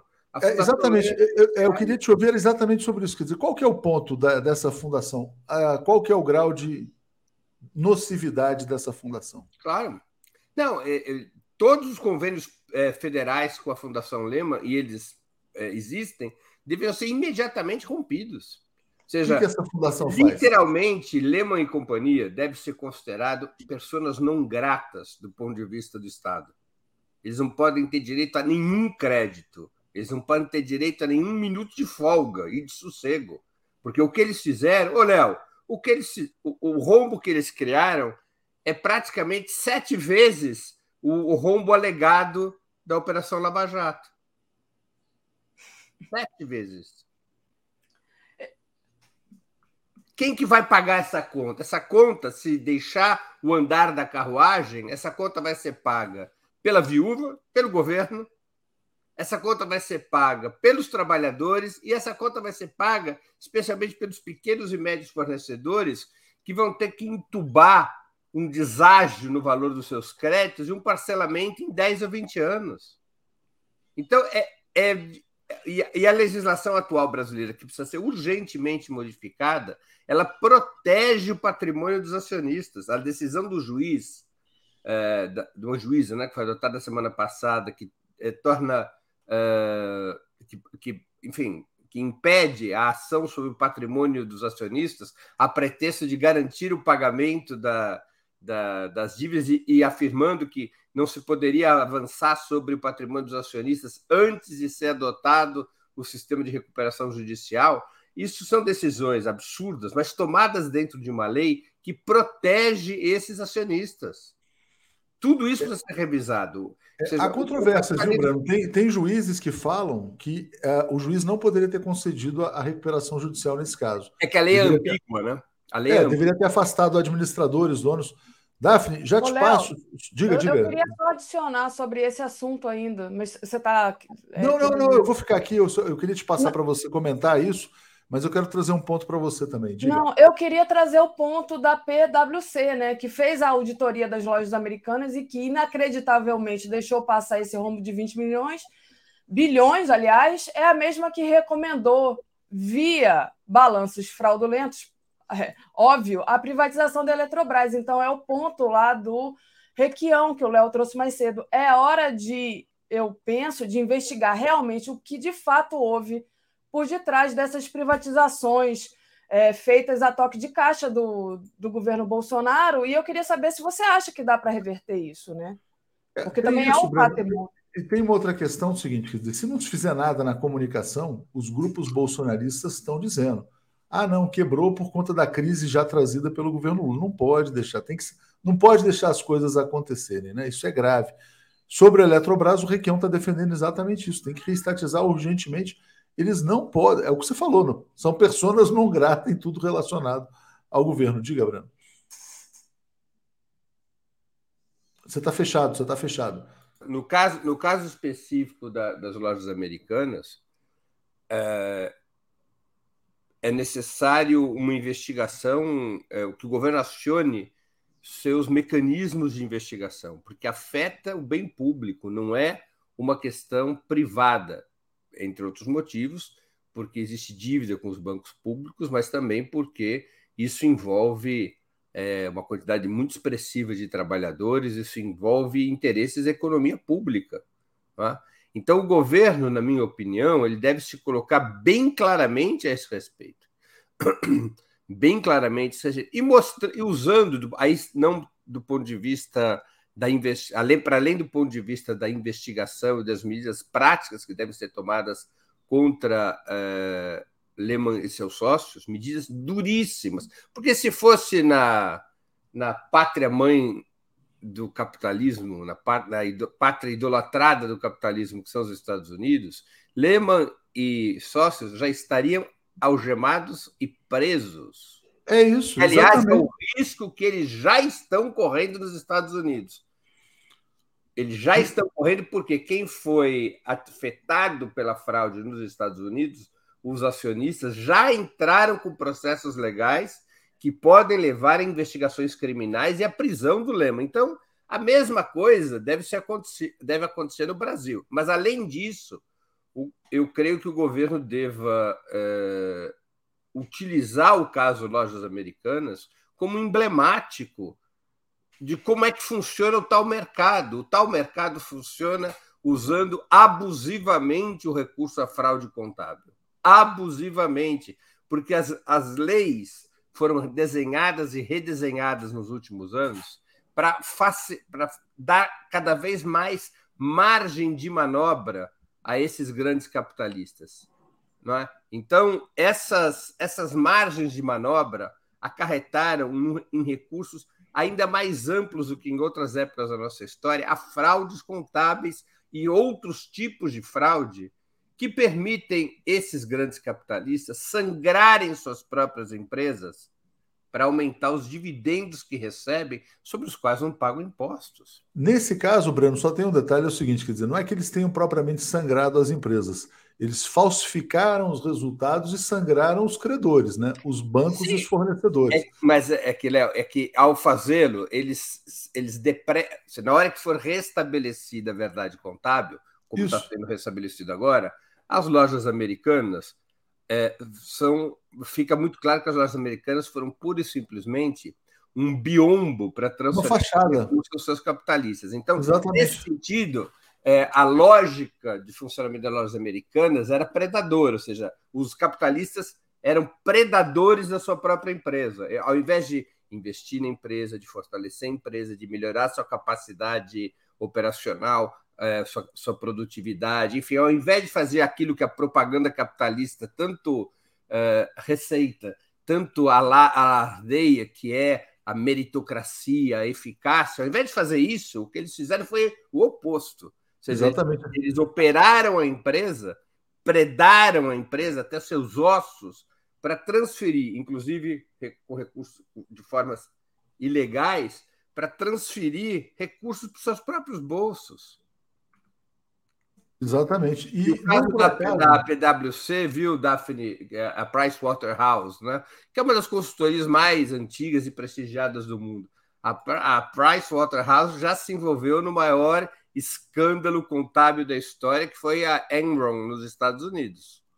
Não, não, não. Na Enron, se eu não me engano, uh, Breno, tenho, posso estar enganado, mas eu tenho quase certeza que foi a Arthur Anderson, e a Arthur Anderson praticamente fechou depois disso. Foi um caso tão grave que eles tiveram que fechar. O caso Enron não foi a Price? Quase certeza, porque na verdade lá as punições são duras. Eu estava estudando as fraudes é. empresariais e as fraudes levam às prisões e, puni e punição dura dos auditores. Mas eu só queria botar uma coisinha final aqui para agora para você, Daphne, que olha que chocante, né? Você tem razão, é Arthur Anderson na, na, na Enron. Que, que deixou de existir, que deixou de existir depois do escândalo. Agora, Daphne, olha só, eles são predadores empresariais. Não por acaso, a, o ponto em comum entre os três, o Beto Sicupiro, Marcel Teles e Jorge Paulo Lema, é esse esporte, a pesca submarina, que é o prazer de matar peixe grande pelo prazer de matar. Né? Então, é um negócio meio chocante, né? Quer dizer, é de mau gosto também. É o sintoma deles, né? É, exatamente. É o sintoma cara não está ali pescando, né, com uma varinha não. de bambu, com uma minhoca tal, para pegar ele um peixe. Ele não está ali pescando uma tilápia para depois ir comer. É, fazer é, é como aqueles caras que vão para a África assassinar elefante, essas coisas. tipo, né? Bom, vamos lá, deixa eu ler os comentários finais, vou deixar vocês aqui, já invadi muito. É, Antônio está dizendo: vocês estão sem memória. Na crise de 2008, ninguém foi preso, nem consultores, nem agências, nem banqueiros. É, Corda Bamba, vamos ver a Daphne de volta à terrinha. Léo Costa, levem a comunidade internacional a Roraima. Euclides Novaes, Breno, diga por que você não acredita na guerra híbrida. Mark, espero que isso não se torne outro banestado. Júlio Beraldi, CPI do 3G para prendê-los e reestatizar a Eletrobras. E o Francisco Alencar está dizendo: Lira promete, se reeleito, garantir a liberdade de Bolsonaro. O que vocês acham? Deixo vocês. Obrigado, gente. Valeu. Valeu, Léo. Breno, vamos lá. Queria começar agora com você falando sobre a troca de comando do Exército. Né? O Arruda foi demitido. É, a gente tem aqui uma matéria dizendo que, é, no meio da crise, ele chegou a colocar o dedo na cara do Capelli e peitou o Dino. E agora temos aí o general Tomás, é, hoje convocando a primeira reunião de cúpula do Exército sob seu comando. Como é que você analisa essa troca? Você que foi crítico aqui, veio falar comigo sobre esse Arruda que foi demitido. É, e agora, sabendo de mais detalhes, como que você é, analisa essa troca finalmente, né? Olha, eu acho que foi uma medida corajosa e firme do presidente da República, é... ainda que nós possamos, ao contextualizar essa medida, é, perceber que ela podia ter podia ter sido tomada, ou até deveria ter sido tomada, no próprio dia 8 de janeiro. A cumplicidade do general Arruda, então comandante do Exército, com a intentona bolsonarista daquele dia, era evidente. O comportamento do general Arruda na noite do dia 8 de janeiro, na prática dando fuga aos golpistas, ao impedir a ação da PM do Distrito Federal, o comportamento do general Arruda já era já justificava sua exoneração imediata e até mesmo sua prisão por desacato a ordens superiores. Ele quebrou a disciplina militar. Tá? Ele quebrou uma ordem do, do ministro da Defesa, ou seja, um, ele quebrou uma decisão judicial. Então, já se justificava sua exoneração e sua prisão naquele próprio dia. O que aconteceu naquela noite, e agora os detalhes vêm a público, especialmente pela matéria do New York Times, do Washington Post, é, é muito, muito grave, muito grave. Tá? Ele impede a ação da PM do Distrito Federal, que já estava sob a intervenção federal, com o Ricardo Capelli, o interventor, coordenando essa, essa intervenção. É, ao, ao, ao quartel-general do Exército se dirigem o ministro da Defesa e o ministro da Justiça o chefe da Casa Civil, ele continua peitando o ministro da Justiça, o ministro da Defesa se comporta de forma frouxa, porque a ele caberia uma ordem de comando imediata ao general e sua exoneração é, instantânea no caso de desacato. O Dino enfrenta, pelo relato jornalístico, enfrenta o general. O Rui Costa propõe uma solução salomônica que, no fundo, foi ceder à pressão do general, transferindo o horário de ação da PM do Distrito Federal daquela noite para amanhã do dia seguinte, que foi o tempo necessário para centenas, talvez milhares de golpistas fugirem. Todo, todo esse episódio já era o suficiente para a exoneração do general. A exoneração veio é, 14, veio 12 dias depois, 13 dias depois, quando a este comportamento se somou uma outra questão, que foi a recusa do general uh, em revogar a nomeação de um, de um tenente-coronel bolsonarista uh, para a função de comando num batalhão especial do Exército que fica sediado em Goiás e que é um batalhão de muita importância na, na, no controle eh, estratégico do Distrito Federal. Quando ele se recusa a revogar a nomeação desse tenente-coronel para o comando desse batalhão, tenente-coronel que está lá com Bolsonaro que é um ligado diretamente a Bolsonaro, foi ajudante de ordens do Bolsonaro. Quando ele se recusa, aí sim o presidente da República chega, o ministro da Defesa e o presidente da República chegam à constatação que tinha ido longe demais. Já tinha ido longe demais no dia 8 de janeiro. De toda maneira, foi uma decisão uh, correta, decisão que deve ser aplaudida e apoiada. Agora, não pode se limitar a isso. Essa decisão é, é, isoladamente, ela pode pura e simplesmente ser a troca de seis por meia dúzia. O novo general, o novo comandante do Exército, o general Tomás Ribeiro Paiva, uh, ele tem uma história ambígua, porque ele, ele era muito ligado ao, ao principal líder dessa nova etapa do Exército Brasileiro, no qual retorna uma função protagonista no Estado, que foi o general eh, Eduardo Vilas Boas. O general Vilas Boas é quem constrói a doutrina bolsonarista das Forças Armadas, isso já está muito claro. O general Tomás Ribeiro Paiva, que agora assume o comando do Exército, era o braço direito do general Vilas Boas. O general, o general Tomás é quem ajuda o general Vilas Boas a escrever aquele famoso tweet que pressiona o, a Corte Suprema a, a não conceder habeas corpus ao presidente Lula em 2018. O general Tomás, portanto, não é, ele não tem um histórico confiável, embora recentemente ele tenha feito um discurso favorável a, a que se respeitasse o resultado das eleições e a institucionalidade e a submissão do, das Forças Armadas ao poder civil, que também deve ser levado em conta, mas nos permite, assim, o, o, a trajetória do general Tomás não é flor que se cheire. Portanto, apenas substituí-lo, substituir o general Arruda pelo general Tomás, é uma decisão corajosa, correta, importante. Agora, ela tem que é, abrir um caminho de uma série de medidas que levem à reforma das Forças Armadas. Há um problema estrutural nas Forças Armadas brasileiras, não é um problema desse ou daquele indivíduo. As Forças Armadas brasileiras historicamente desempenharam um papel de tutela sobre o Estado. Especialmente agora, nesse período bolsonarista, essa, essa tutela ficou evidente. Os mecanismos tutelares têm que ser desmontados, desde a alteração da Constituição até medidas concretas que levem em conta o sistema de promoção ao generalato ou os currículos militares. Esta é a hora, nesta hora de crise, é que você tem uma janela de oportunidade para essas mudanças. Se essas mudanças não forem feitas, o ovo da serpente continua ali. Você acha que acabou essa política de apaziguamento depois dessa decisão de troca de, de general? Ou você acha que isso vai continuar? Né? Eu acho que é pendular. Acho que o governo hesita sobre, o, sobre a, a, como se conduzir com as Forças Armadas. Acho que o governo é reativo. Acho que não há uma política é. clara de desmonte da tutela militar. Acho que há uma política hoje de que acho que continua a política de apaziguamento em termos gerais, mas o governo resolveu ser reativo, ou seja, quando os elementos das Forças Armadas descumprirem regras claras, poderão ser punidos. Não há, eu não creio que haja uma política estrutural ainda de desmonte da tutela.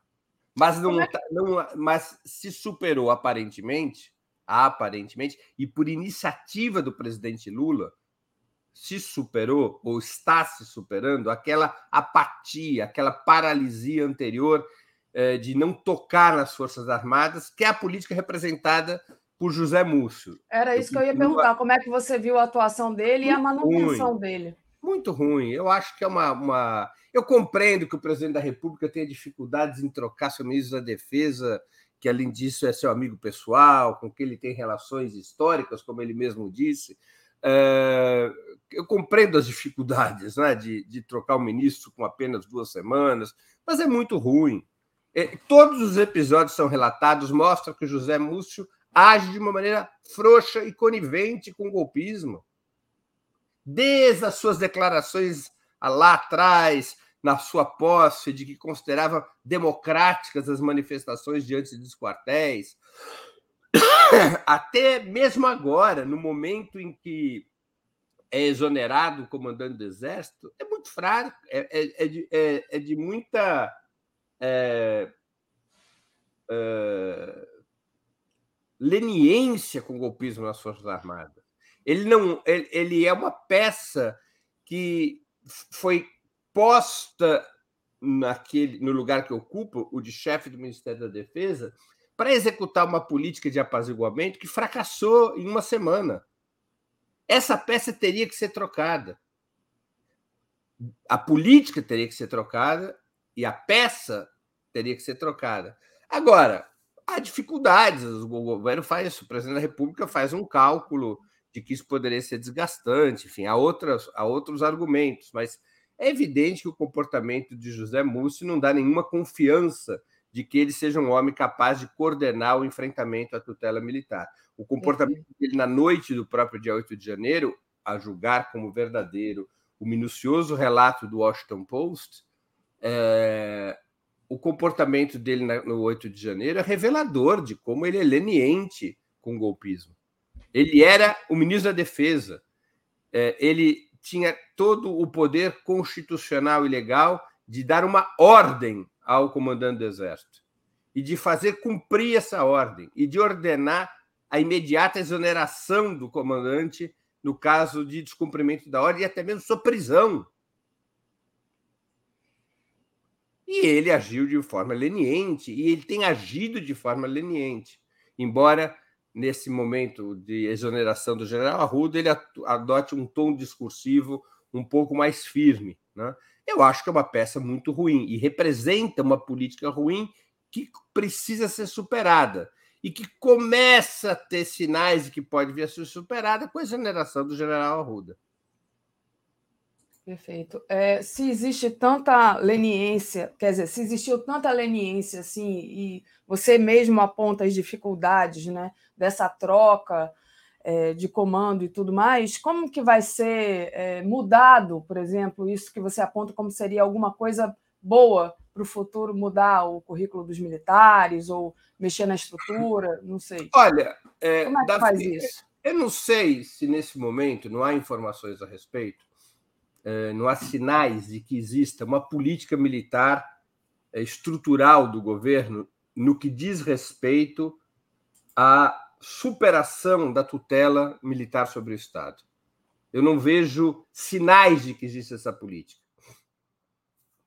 Aparentemente, o governo Lula deseja repetir a política exercida no período anterior, entre 2003 e 2010, que é uma política de tentar é, estabelecer uma convivência com as Forças Armadas a partir do estabelecimento de uma política de defesa que garanta às Forças Armadas modernização, que garanta às Forças Armadas recursos orçamentários, em troca das Forças Armadas não perturbarem o governo. É uma espécie de pacto no qual eu não perturbo vocês, vocês não nos perturbam. Que é um pacto que fracassou porque esse pacto desconsiderou o papel histórico das Forças Armadas como partido militar, ou seja, que as Forças Armadas funcionam em muitas etapas da vida do país como uma guarda pretoriana dos interesses capitalistas, que em épocas de crise assume um papel protagonista na vida política do país. Então, não se considerou isso. Se considerou, é, não se considerou isso como um perigo estrutural. Não se agiu para desmontar esse sistema. Se agiu para negociar dentro desse sistema que as Forças Armadas não pressionassem o governo. Ainda que, apesar dessas, desse pacto, as Forças Armadas no período anterior entre 2003 e 2016, até a queda da presidenta Dilma, por diversas vezes pressionaram o governo ou agiram de uma maneira provocadora contra o governo. É? Então, é, eu não vejo ainda no governo uma disposição de, de, de desmontar a tutela militar. E, e, portanto, não vejo no governo uma política estrutural para resolver essa questão. O que eu vejo são medidas é, pontuais. Esta última medida, a exoneração do general Arruda, é muito bem-vinda. É muito bem-vinda. É? Mas ela é insuficiente. É, as declarações do, do José Musso, então aqui justiça seja feita, embora eu não confie na sua capacidade e na sua firmeza para efetivamente agir a esse respeito,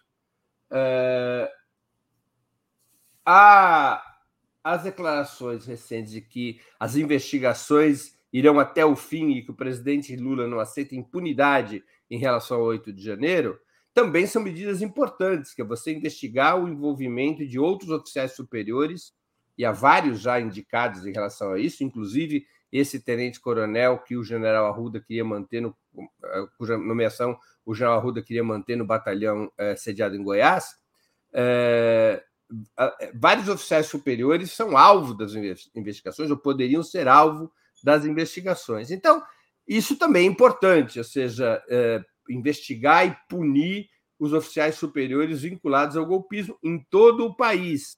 Isso deveria envolver, inclusive, o, o, a, o favorecimento dos comandos militares àqueles acampamentos golpistas que se instalaram no dia, 30, no dia 2 de novembro, logo depois das eleições dia 30 de outubro. Não, o golpismo não se resume em intentonas do dia 8 de janeiro. Os acampamentos é, também são atividades golpistas que precisam ser investigadas, processadas e punidas. E houve cumplicidade de oficiais superiores das Forças Armadas com esses acampamentos. Então, é, uma investigação dura que chegue à responsabilidade dos militares nesse episódio ela também é muito importante. Agora, tampouco é suficiente, porque a questão não é apenas dos nomes que ocupam os cargos de comando nas Forças Armadas.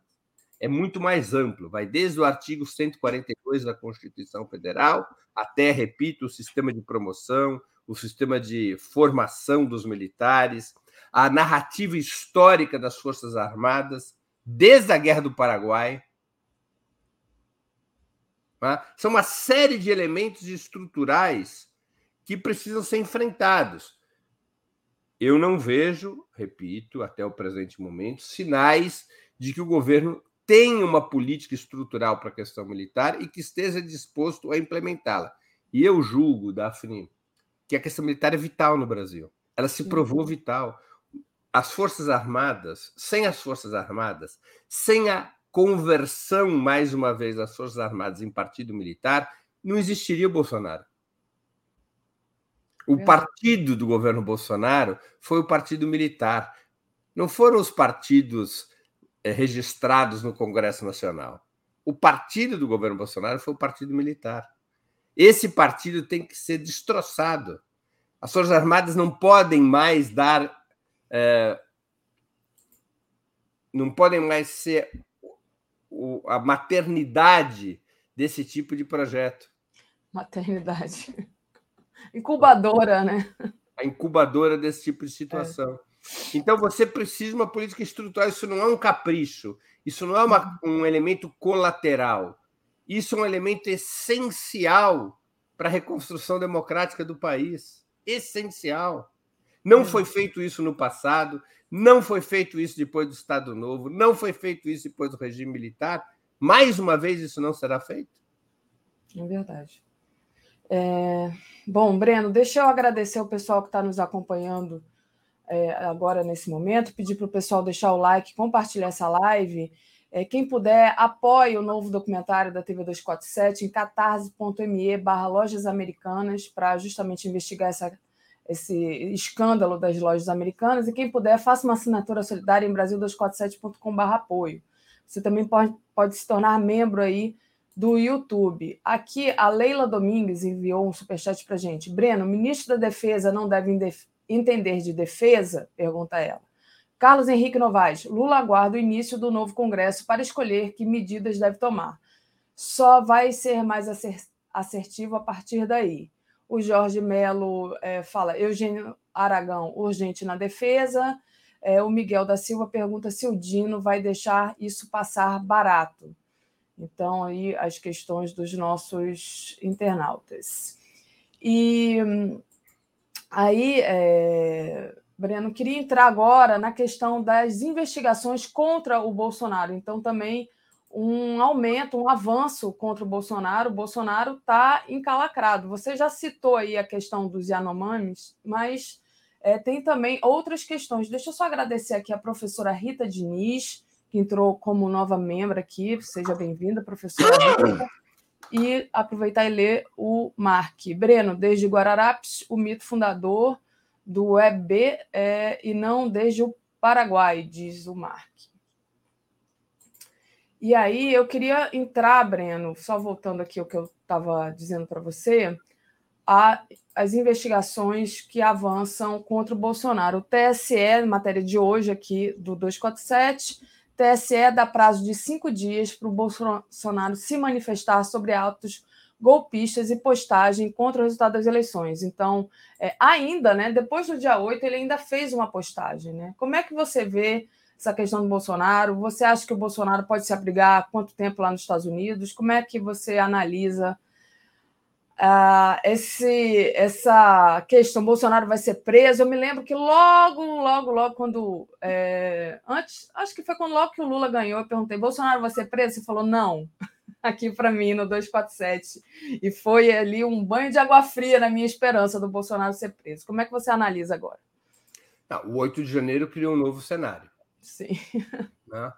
A intentora do 8 de janeiro criou um novo cenário. É, eu acho que existe uma, uma forte possibilidade agora dele ser preso.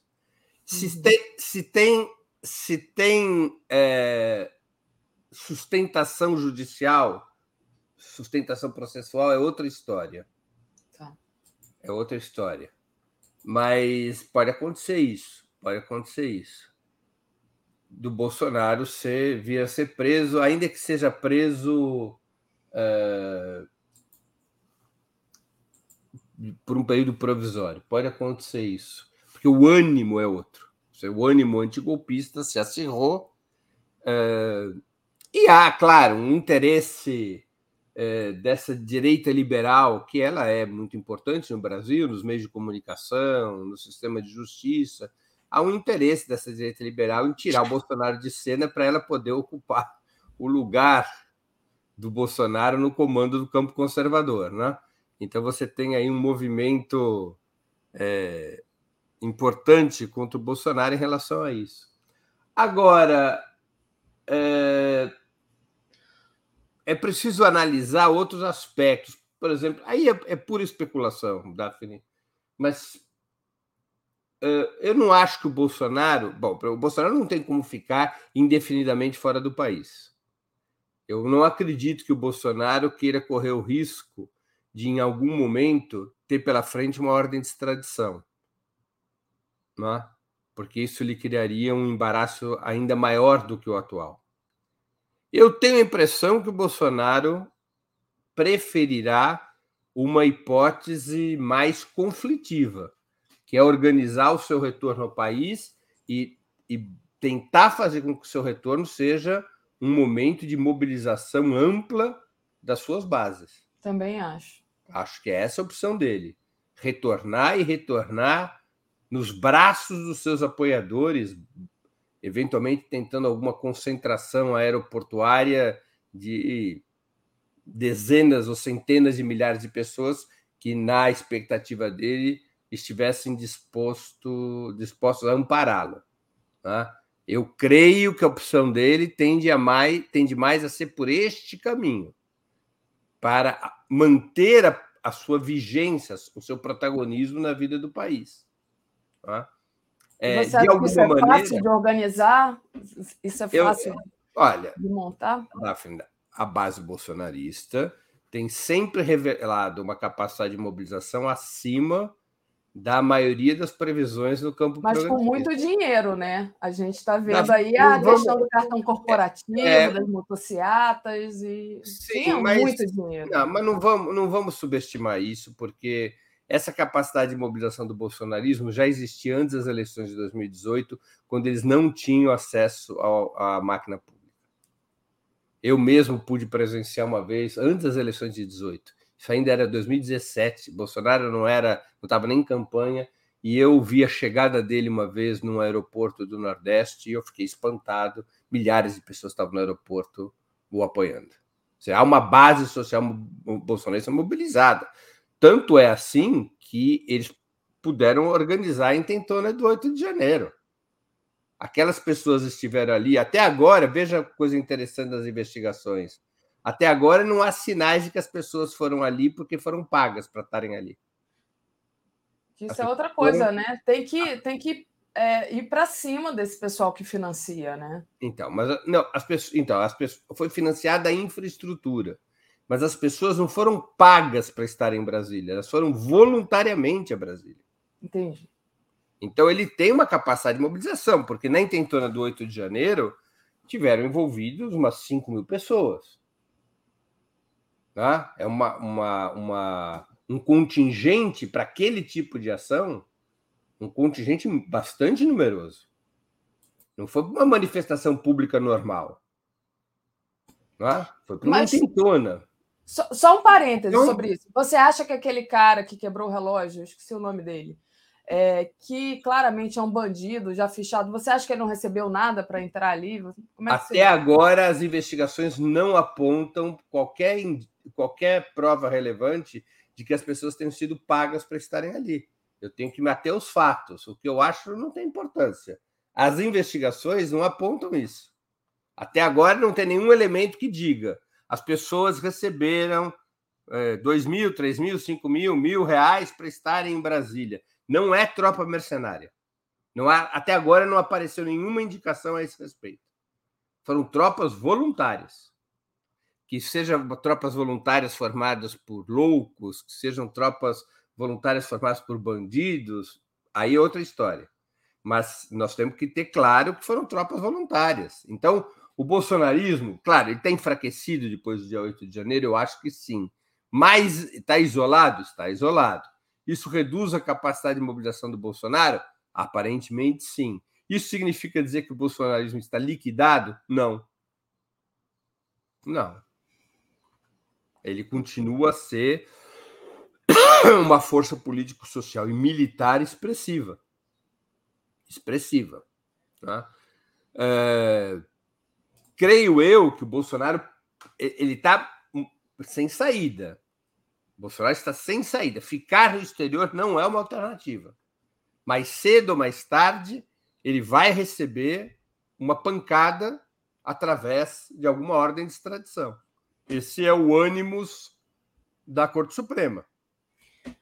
No, no, começo da sua fala aqui, você disse que tinha que é, associar aquelas fotos é, muito tristes que a gente viu é, do povo Yanomami é, massacrado, morrendo de fome, de doença e tudo mais, ao neoliberalismo. Mas eu pergunto para você: tem como, por exemplo, associar essas fotos que vão viajar o mundo inteiro à figura do Bolsonaro? Claro, claro, porque a, a situação que vive o povo Yanomami tem diretamente a ver com as políticas do governo Bolsonaro. Sim. Seja durante a pandemia, seja fora da pandemia. Não é? ele teve uma política impulsionado pelo Partido Militar e a serviço da, de setores relevantes da agropecuária e da mineração, ele teve uma política anti-indígena. Ele teve uma política de supressão dos direitos indígenas, de supressão dos territórios indígenas, de asfixia sanitária por não atendimento na época da pandemia. Então, é um conjunto de políticas do governo Bolsonaro. Eu não tenho dúvidas de que isso se pode associar diretamente ao ex-presidente. Eu não tenho dúvidas, isso deve ser feito com muita intensidade, com muita intensidade. Até porque, eu repito, Bolsonaro politicamente não está morto. Seria uma ilusão considerar que esse jogo já está jogado. Eu volto a dizer, eu considero que o bolsonarismo continua a manter uma fortíssima e bem organizada base social e que eles têm capacidade política operativa de é, combater o governo Lula em muitos terrenos, incluindo o terreno da mobilização social. Então, como é que você elimina essa capacidade política e de mobilização do bolsonarismo? Um dos instrumentos é desgastando ao máximo a liderança de Bolsonaro. E este caso dos, in, dos indígenas da, da, do, do, do, povo Yanomami, Yanomami, ele é vital do ponto de vista desse desgaste nacional e internacional. Agora, é, é necessário ter em conta isso. A, a, a, luta contra o bolsonarismo ela não terminou. Ao contrário, ela ainda está em plena vigência. É, eles podem ser, eles estão numa situação difícil. É verdade que depois do 8 de janeiro, eles passaram a viver uma correlação muito desfavorável. Muito desfavorável. Eles estão isolados, eles estão divididos, é, eles estão desgastados, mas isso não quer dizer que eles tenham sido estrategicamente derrotados ainda. Então não se pode ter ilusão a respeito do que virá acontecer com o Bolsonaro. Ele vai terminar atrás das grades? Nem isso é o suficiente, né? O Lula foi parar atrás das grades e hoje é o presidente da República. É, e inclusive existe muita discussão a respeito disso, né? Se prendê-lo não, não fortaleceria a imagem dele ali, de alguma forma, vitimizando, né? Que então, que o Bolsonaro ele gosta de jogar esse jogo, né? Da vítima. É, então a gente deve ser bem cauteloso na análise sobre isso, bem cauteloso, evitar a euforia, né? A gente, Sim. a nossa cultura, Daphne, a cultura brasileira, ele é muito dada ao sofrimento e à euforia, mais a euforia que ao sofrimento. Mais a euforia que o sofrimento. É, o, o, é diferente do povo argentino. Os argentinos são dados mais ao sofrimento do que à euforia. Eu quero falar de Argentina ainda com você, mas vamos lá. Mas essa euforia, muitas vezes, é, a esquerda faz parte do povo brasileiro e também ela se deixa contaminar pela euforia, né? Então, é, isso leva, nos leva muitas vezes até análises precipitadas sobre as nossas forças e sobre as forças dos nossos inimigos, né? Então a gente tem que ser muito cauteloso, muito cauteloso a respeito do, do atual cenário. Eu acho que o bolsonarismo sofreu um baque importante depois do, da, do fracasso, depois da, da, da, intentona do 8 de janeiro. Eu nem usaria exatamente a palavra fracasso, porque eu não acho que no dia 8 de janeiro o que nós tivemos foi uma tentativa de tomada do poder. Não foi um golpe de Estado, no sentido clássico. Não havia nenhum plano de tomada do poder. Havia um plano de criar caos e desordem em larga hum. escala que fosse acumulando para um momento no qual, eventualmente, um golpe de Estado fosse tentado. Por isso que é correto considerar o 8 de janeiro um episódio golpista, uma intentona com objetivos golpistas, mas ela não foi propriamente uma tentativa de tomada do poder. Né? Então, a ideia de que ela fracassou deve ser também relativizada, porque ela criou causa e desordem, que o governo soube, especialmente o presidente da República, agiu é, firmemente para debelar o caos e a desordem que podia ter se instalado. Nesse sentido, fracassa o 8 de janeiro. Mas esse fracasso do 8 de janeiro não é suficiente, na minha opinião, para debelar o bolsonarismo. Ele ainda está forte na sociedade. Ele ainda está forte no mundo da política. Não?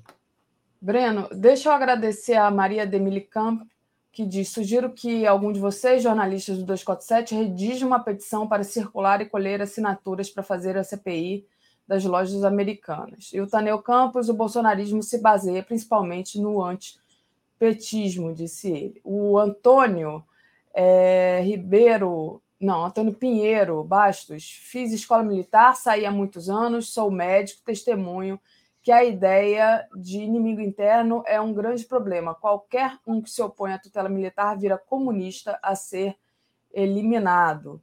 O Cláudio Alves, Breno, até dia 30 de 10 de 2022, dizia-se que o PT não podia apresentar propostas muito detalhadas, pois essas poderiam atrapalhar a campanha. Esta acabou e o PT continua sem apresentar propostas detalhadas. Eu não concordo com o Cláudio, não, mas, enfim, se você quiser responder ao Cláudio, fica à vontade. Eu só queria, antes, porque não vai dar tempo, de você que você falasse um pouquinho da ida do Lula à Argentina. Por que, que é importante o Lula ir à Argentina e queria que você analisasse essa presença dele lá na CELAC. Mas passo para você aí. Você... Não, a pergunta feita pelo espectador, pelo Cláudio, Cláudio. Né? não sei exatamente a que se refere. Em algumas áreas, depois da posse, foram apresentadas políticas detalhadas, em outras não. É necessário, é necessário analisar. Se ele estiver falando sobre a política militar, eu vou concordar, mas sobre outras, não o governo tem avançado projetos em outras áreas. Né? É uma conversa um pouco mais ampla aqui, que o nosso tempo permite. Daphne, eu acho que a ida do presidente Lula à Argentina ela é simbólica e, na prática, também muito importante. Uh, a Argentina é o grande parceiro do Brasil na América do Sul, é o grande parceiro no Mercosul. E a retomada da política de integração regional, uma das marcas do período petista anterior, a retomada dessa política de, de integração regional, ela é vital na estratégia internacional, na política externa do governo brasileiro. Reconstruir um bloco sul-americano, reconstruir um bloco latino-americano eh, no mundo.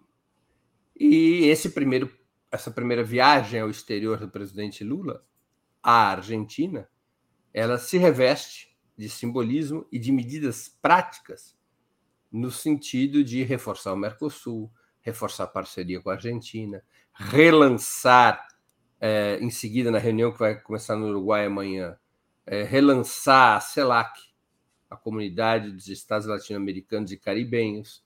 Então, a presença do presidente Lula é muito importante nessa reunião. Então está havendo uma, um relançamento da política externa uh, do governo do, do Brasil, uma, um, uma, uma forte guinada da política externa no sentido da integração regional. Então ela é muito importante.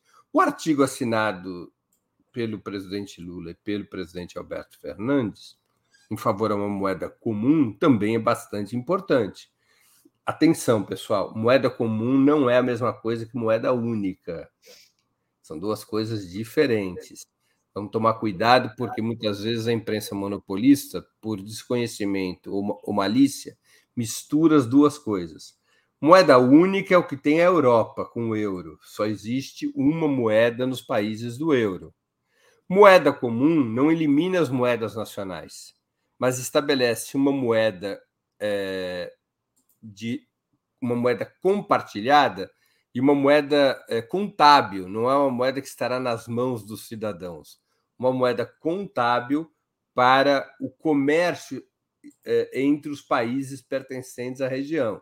É disso que se trata quando se fala em moeda comum, não é uma moeda impressa, não é uma moeda como o real brasileiro ou como o peso argentino que circula na mão dos cidadãos é, a princípio, uma moeda para transações comerciais e financeiras, de tal maneira que as trocas entre Brasil e Argentina, por exemplo, entre outros países da América do Sul ou da América Latina, de tal maneira que a troca deixe de ser feita em outras divisas, por exemplo, em dólar, dólar ou euro. Então, é uma moeda contábil que na prática é um desenvolvimento de algo que já existe, que se chama CCR. Né?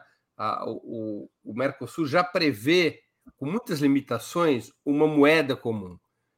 Aquilo que é proposto pelo governo brasileiro, e especialmente pelo ministro Fernando Haddad, a gente está vendo aqui na matéria que você acabou de destacar, aquilo que é proposto é uma ampliação do CCR para incrementar o comércio e as, as transações financeiras. Porque vários dos países da América Latina, especialmente a Argentina, têm escassez de dólar. A Argentina vive uma crise de escassez de dólares. Isso dificulta a, a, a possibilidade da Argentina em fazer importações, inclusive importações de mercadorias e serviços brasileiros. Na medida em que você possa fazer essas transações não em dólar, mas numa moeda comum contábil, é, a Argentina aumenta a sua capacidade de importação. Não é? Não estará vinculado a essas divisas. Isso é bom para a economia brasileira, isso é bom para a economia argentina. Então, é, essa é a, a, a, lógica, uma das questões práticas que vem sendo discutidas é, pelos governos e deu origem a esse artigo assinado por Lula e Alberto Fernandes. Então, eu creio que nessa. Eu acho que, mais uma vez, Daphne, a, o, a área de atividades na qual o governo petista, o governo liderado pelo PT, vai se desempenhar com maior desenvoltura, como no passado, vai ser a política externa, porque a política externa, em grande medida, não depende do parlamento, não depende da correlação institucional de forças. Né? O governo tem muita margem de manobra, muita ação, uhum. muita possibilidades de ação discricionária, que depende exclusivamente de decisão do governo. Então, eu acho que a política externa, como aconteceu já no ciclo anterior com Lula e Dilma, na política externa, eu acho que o governo petista vai se desempenhar com maior é, velocidade, vai poder mudar a política com maior velocidade, como já está acontecendo. Né? Como já está acontecendo. Basta, prestemos atenção no discurso de Lula na CELAC, e nós vamos ver isso. Legal. Uma mudança de orientação já muito clara, muito é, é, perceptível. Né? Muito bom, Breno. É, a gente já está terminando aqui.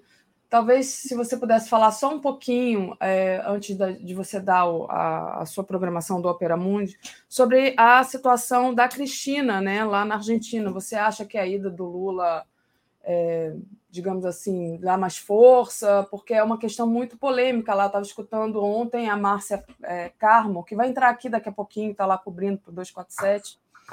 É, essas acusações da Cristina, né, que passa por um processo de lawfare, como o Lula passou aqui, né? Como é que você vê a ida do Lula? Tem alguma relação de fortalecimento dela? Ela não vai concorrer? Como é que você vê essa, essa problemática da Cristina Kirchner e o posicionamento do Lula em relação a isso? Você acha que ele vai falar alguma coisa sobre isso?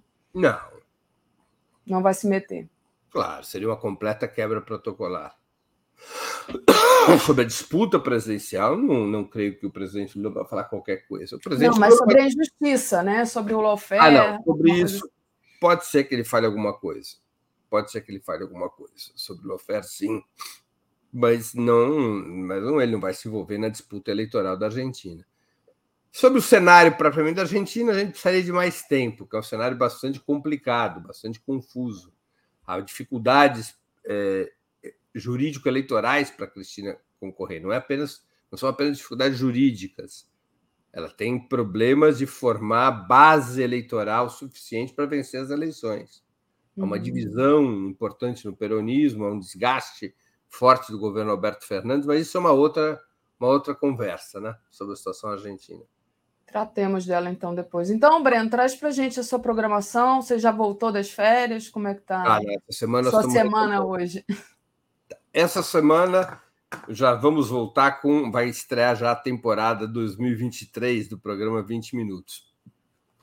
É, começa hoje, às 11 horas da manhã. Eu vou fazer um 20 minutos análise, que o tema tem a ver com o que a gente está conversando aqui. O tema é o que fazer com as Forças Armadas. É o tema do 20 minutos análise de hoje, às 11 horas da manhã. Que é uma discussão sobre o que, que seria essa reforma militar. Quais seriam as mudanças que deveriam ser feitas para é, superar a tutela militar sobre o Estado, hoje às 11 da manhã. Aí, as entrevistas do 20 Minutos de terça até sexta. Amanhã, às 11 horas da manhã, vou entrevistar o Gregório do Vivier.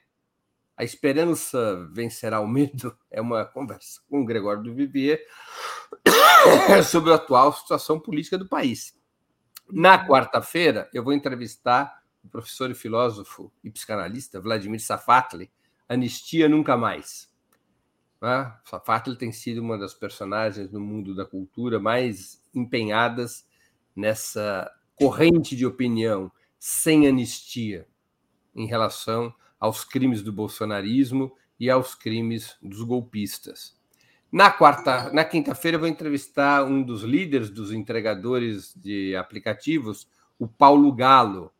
Qual a luta dos entregadores? Entrevistaremos o Paulo Galo dia, na quinta-feira, às 11 da manhã. E, finalmente, na sexta-feira, eu vou entrevistar a professora Virgínia Fontes. O tema é: o governo Lula é de esquerda? A professora Virgínia Fontes foi uma crítica dos governos Lula e Dilma no passado, tem também uma posição crítica ao atual governo Lula. Vamos ouvir a opinião dela sobre o governo Lula. Então, são as entrevistas dessa semana, é a programação dessa semana do 20 Minutos. Legal, Breno. E sobre isso, só que eu estava respondendo aqui a Tereza, é, sobre isso que você falou, eu nem toquei no assunto, né? Mas acho importante, uma coisa que aconteceu importante na semana que passou foi o encontro do presidente Lula com o pessoal dos sindicatos, né? Com os sindicatos, e também com o pessoal, os reitores, né? É, já que a Tereza ainda não entrou aqui, queria perguntar para você como é que você viu esse encontro com os, os sindicatos, já que falou do Galo? Ah, muito importante. O presidente Lula ele vai dando consequência àquilo que se comprometeu durante a campanha, que é um governo que busca se vincular, uh, abrir as portas e se vincular às lutas sociais. É, a sua primeira grande reunião a esse respeito foi com a sua seu lar original, com o sindicalismo. Né? É, então, eu creio que é um passo importante de, de criar uma relação política é, privilegiada com o sindicalismo para ouvir suas reivindicações, negociar soluções, encontrar caminhos. Um sindicalismo que foi muito enfraquecido e golpeado é, do governo Temer em diante. Então, há uma série de questões que dizem respeito à vida da classe trabalhadora e que dizem respeito à própria luta sindical que o presidente Lula está tratando, está negociando com as centrais. Então, eu vejo como bastante positivo esse encontro. Da mesma forma com os reitores das universidades. As universidades federais, elas são de joelhos, elas estão sem recursos, estão sem concurso, sem recurso, sem verba. Tudo isso precisa ser reconstruído. Uma das áreas mais brutalizadas pelo governo Bolsonaro foi o ensino superior. Né? A lógica do bolsonarismo no ensino superior foi o desmonte da universidade pública. Hum, e é necessário reconstruir a universidade pública, e não vai ser um trabalho fácil. Não. E, e foi muito emocionante, Lula, né? E essa reunião do presidente Lula com os reitores, é, reunião na qual, inclusive, estavam reitores indicados por Bolsonaro, reitores foi. de direita, mas foi uma reunião para sacramentar o compromisso do governo federal com a reconstrução da universidade pública. Exato. Então, acho um encontro também importante. São os primeiros passos de um governo, né, Daphne? É assim, hum. você começa desse jeito, você tem que reunir com os setores, ouvir as demandas, conhecer os problemas, estabelecer soluções. Isso é um processo é, bastante complexo, né? bastante complexo, e, e muito mais complexo do que há 20 anos atrás. É, é interessante isso, né? São os primeiros passos que justamente o governo acabou de assumir, é porque já aconteceu tanta, tanta coisa ruim e que deixou a gente assim sobressaltado que a gente acha que já tem muito tempo, mas gente. Sim, mas, mas não tenhamos dúvida, o país tem muita pressa. Tem muita pressa, exatamente. Não, não será dado tempo ao governo para fazer as coisas num ritmo cadenciado. Se é o governo terá que começar a entregar no sentido de realizar coisas, muito rapidamente. É verdade. Sob o risco de começar a, a, a conviver com algum nível de deterioração da sua popularidade. Isso é um cenário muito instável. Então, o presidente Lula, como é do seu feitio, ele está buscando estabelecer uma, um ritmo intenso em certas áreas para poder fazer entregas, né? não só na questão do Bolsa Família, que foi sacramentado pela PEC da transição, mas nos outros setores da vida nacional, e vai se movendo né? em relação a situações de emergência, como a do povo Yanomami, mas, mas também em relação a algumas questões estruturais, como educação superior, é, como sindicalismo e assim por diante. É, uma, é um cenário de extrema delicadeza, de extrema delicadeza e muita pressa. Vamos acompanhar. Breno, te agradeço demais a companhia, suas análises, um beijo e boa continuação aí, boa semana. Bom dia e boa semana para você também, Daphne, e a todos e todas que nos acompanham. Valeu. Comentário de Tereza Cruvinel. Bom dia, Tereza, tudo bem? Bom dia, Daphne. Bom dia a todo mundo da comunidade que está com a gente nesse começo de semana. Boa semana para você, Tereza. Tereza, deixa eu só ler aqui o último restinho dos superchats que foram enviados agora ainda na presença do Breno, que aí a gente passa a régua e começa de novo. Tá o Reginaldo Fulir está dizendo: o Conge está tweetando neste momento contra essa moeda, a moeda que a gente já sabe que não, não vai ter, né? Que na verdade ali é um acordo, enfim, é, de livre comércio da Argentina com o Brasil. Elizabeth Coutinho não seria mais auspicioso o governo lançar uma forte campanha de esclarecimento sobre o papel dos militares dentro da legalidade? É, pergunta ela. E o Márcio Matos, Breno, calcanhar de Aquiles de Bozo são os filhos. Enjaular um, acaba Bolsonaro. Andréa Maia Santana, a destruição da Amazônia é um projeto militar e milionário de milionários americanos, disse a, Andréa, Ma, Andréa Maia aqui. Tereza, queria começar sobre essa questão dos militares. É, só é, avisando para as pessoas que estão aqui nos acompanhando, durante o horário da Tereza aqui, creio que mais para o finalzinho, então é, talvez a gente deixe essa, esse assunto da, do Lula na Argentina mais para o final, vai entrar aqui a Márcia Carmo, que é uma jornalista experiente que está lá, é nossa enviada especial à Argentina, correspondente especial na Argentina para falar da visita do Lula na Argentina. E a cobertura que hora que a Márcia deve entrar? Acho que umas nove e meia, mais ou menos, nove e trinta e cinco, por aí. Tá? E agradecer a Mônica Silva e aí, Tereza, eu começo falando sobre essa questão da demissão do comandante do Exército, né? E o, como é que você viu essa demissão né, do Arruda? Como é que você enxerga a, o, agora o novo encarregado, o Tomás, né?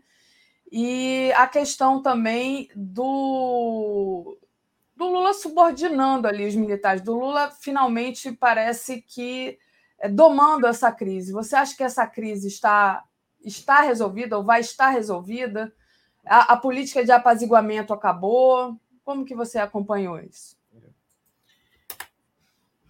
Olha, Daphne, na sexta-feira à noite, aqui no Boa Noite, é, eu trouxe o assunto do pronunciamento que um militar, o, o general Tomás Nunes, havia feito na quarta-feira. Eu, Rodrigo Viana, até rodou uma parte do vídeo com a fala dele, né? E ficamos muito, digamos, gratificados, né, de ouvir um general quatro estrelas, membro do alto comando, fazendo um discurso legalista de respeito ao resultado das urnas, de respeito à Constituição e à democracia. É, como dizemos lá na noite de sexta-feira, olha, há quantos anos a gente não ouve um general com um discurso assim tão correto, né? tão politicamente correto, tão afinado com o que se espera da, das Forças Armadas, né? que é cumprir o seu papel constitucional e não se meter na política, né? e não voltar com história de golpe de Estado e tal. E, surpreendentemente, no sábado, é, veio a demissão do general é, Arruda, que havia sido escolhido por antiguidade, embora o general Tomás até fosse preferido, mas naquele primeiro momento, Lula e José Múcio, de comum acordo, resolveram pela nomeação do mais antigo, seguindo uma tradição. E o fato é que o general Arruda é, não se mostrou é, interessado numa pacificação da, da, do, do, relacionamento com o governo, na adoção é, de medidas é, que favorecessem a normalização e, claro, né, a, a, a punição dos militares envolvidos na tentativa de golpe. E depois ficamos sabendo que, é, além de resistir às punições, é, teve incidentes graves. No dia 8 de janeiro, ele, primeiro, quando o Capelli, como nos contou aqui numa entrevista, ele e o então chefe da PM do Distrito Federal né, conduziram muitos dos manifestantes que estavam na esplanada, quebrando os palácios, até o acampamento para serem presos lá. E ali o general reagiu, o então comandante do Exército, reagiu fortemente, chegando a dizer que, olha, eu tenho mais tropa, né? ou seja, não tentem prender os manifestantes, que vai ter confronto. E há notícias, inclusive, de que chegou a dedo, colocar o dedo em riste na cara do Capelli, né? É, e, enfim, ele peitou o próprio ministro da Justiça, Flávio Dino, é, resistindo à prisão dos acampados. Aí chegou-se aquela solução de que o acampamento seria desmontado no dia seguinte, né? Eu até lembro que eu fui lá para ver o, o, o desmonte, realmente se tinha acontecido. Você, você rodou para nós um videozinho que eu fiz lá, mostrando que tinham é, desocupado mesmo, porque a gente duvidava, a resistência deles era muito grande, a gente até duvidava que realmente tivesse havido a remoção dos golpistas acampados. Né? Então, o que o Lula fez era o necessário. Né? Ele não podia continuar mantendo um comandante do Exército é, que não inspira confiança, porque está o tempo todo flertando com golpe. Né? É, ele precisava realmente tomar uma medida que significasse a sujeição do poder militar ao poder civil. Né? É, então, a tentativa inicial de conciliação, digamos, foi um, um benefício da dúvida. Vamos ver se dá para ir com você, que é o mais antigo. Não deu. Como disse o ministro Zé Múcio, não havia mais clima. Né? E agora nós temos, então, o Exército sob o comando de um general legalista, constitucionalista, o, o general Tomás, é, e vamos ver se as coisas vão entrando no eixo. Né? Claro que é, tem muita coisa pela frente ainda, não basta trocar o comandante. É preciso que as punições realmente ocorram né, aos militares da ativa que tiveram participação em ato político, em ato político terrorista, golpista. Né? E tem aí já várias, vários pedidos de investigação e abertura de inquéritos feitos pelo Ministério Público Militar. Né? Esse caso é encaminhado para a Justiça Militar, o, STM, Superior Tribunal Militar. É, tem o caso do, do coronel, tenente-coronel Cid, que é aquele ajudante de Bolsonaro, que teve o sigilo quebrado por investigação na, naquela quebra do sigilo da justiça relativa a um inquérito sobre ataques é, cibernéticos ao TSE em 2019, em 2018. É, inquérito que o Bolsonaro vazou era uma investigação né, lá do, do TSE. O Bolsonaro vazou, divulgou o link de acesso ao inquérito para demonstrar que as urnas realmente eram frágeis, permitiam fraudes, violações, etc ele teve o sigilo quebrado e da sigilo bancário, telefônico eh, e bancário, e dessa quebra de sigilo resultou né, a divulgação de, todos, de todo aquele esquema que parece uma rachadinha, o, o esquema de gastos, de pagamento de gastos da família presidencial de então, com dinheiro sacado com cartão corporativo, tudo sendo pago é, em dinheiro vivo, por esse coronel Cid, é, o, o, o tenente coronel Cid, e os seus, é, os seus auxiliares, uma, uma equipe lá. Aquele caso escandaloso do cartão de uma amiga da Michele, a tal da Rose, lá do Senado, né, que emprestava um cartão em nome dela para Michele Bolsonaro gastar e é, Coronel Cid pagava, né, dinheiro vivo sacado no cartão corporativo, que não, não tem essa finalidade, né, o cartão corporativo.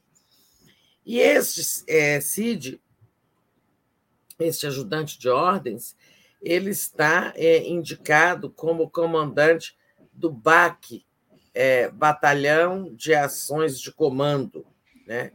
que é uma unidade importantíssima do Exército. Esse tal de BAC é, é uma unidade de ação, né? E, então, o que faz daquela unidade um perigo para, em alguma tentativa de golpe, ela entrar em ação e ter lá um auxiliar da intimidade do Bolsonaro é muito perigoso. E, então, por exemplo, tem o e o Bolsonaro deixou esse é, esse auxiliar nomeado como comandante do BAC. Ainda não foi efetivada a nomeação, mas a indicação está feita. É preciso, por exemplo, reverter essa indicação, né? que vai depender do, do novo desse novo comandante do Exército.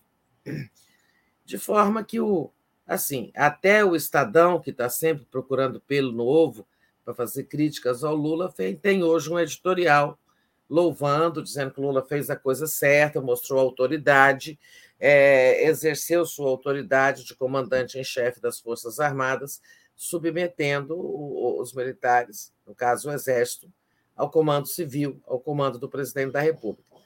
Tudo certo. Agora, teve alguém aí que sugeriu uma campanha de esclarecimento é, sobre o papel das Forças Armadas.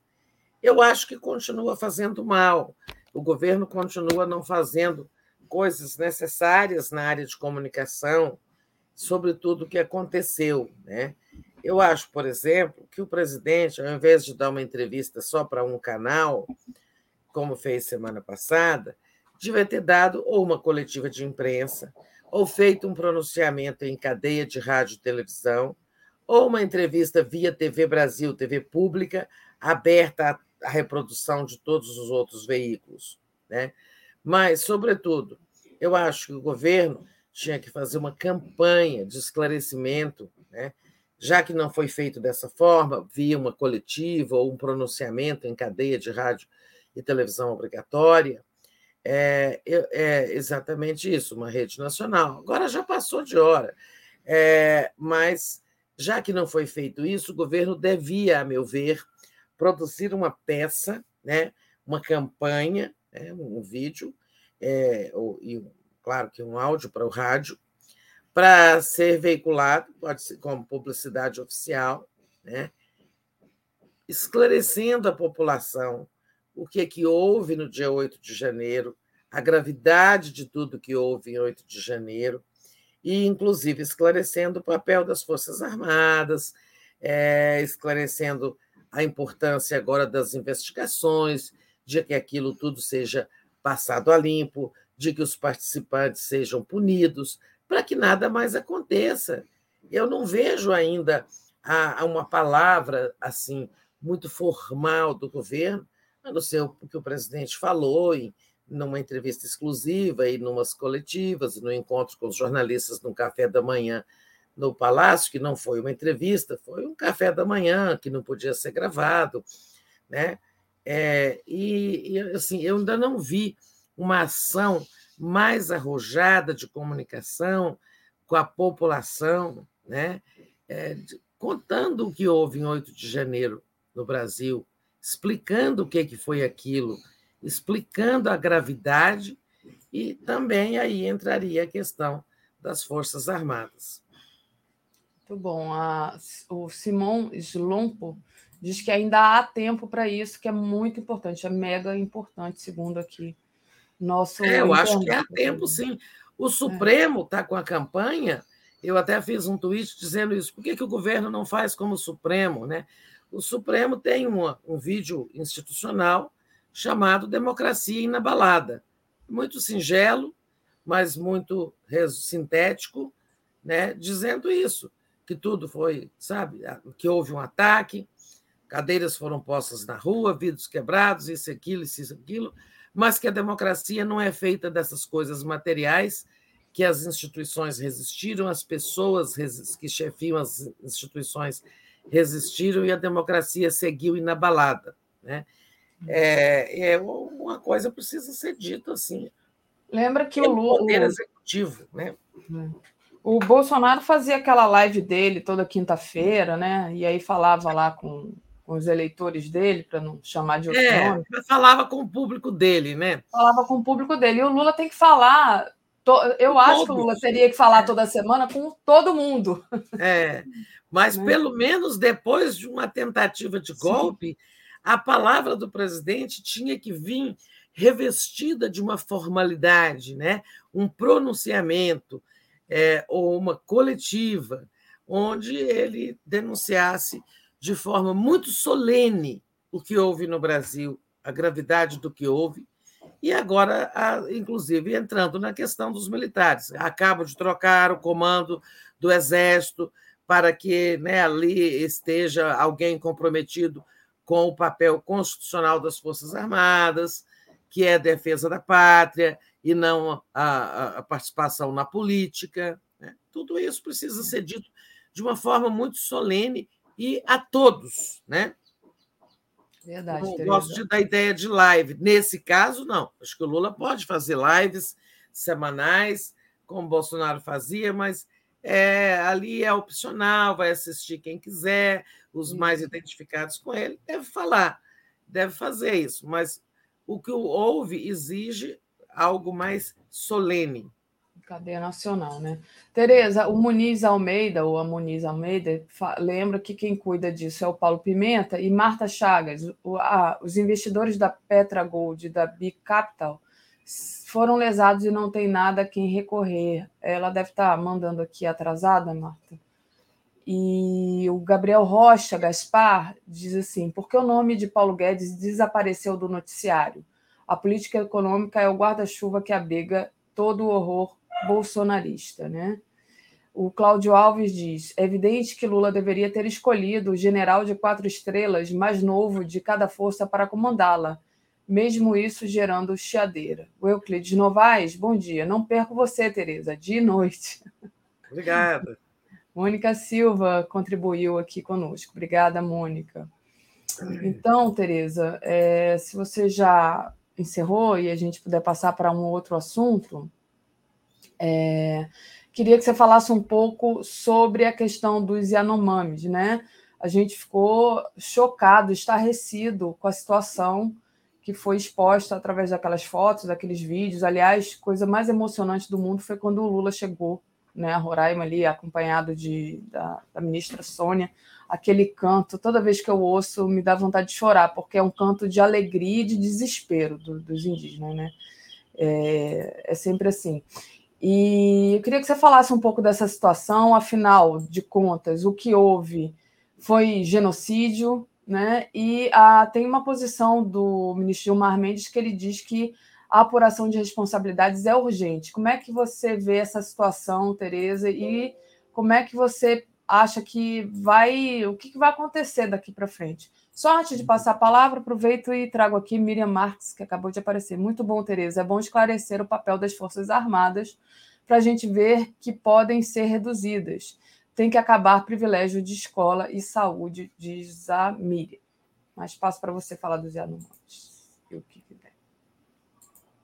Olha, essa, essa iniciativa né, do Lula de Roraima com a ministra dos Povos Indígenas, a ministra da Saúde, que decretou estado de emergência, é, a uhum. ministra, o ministro da Ação da, da do Desenvolvimento Social, né?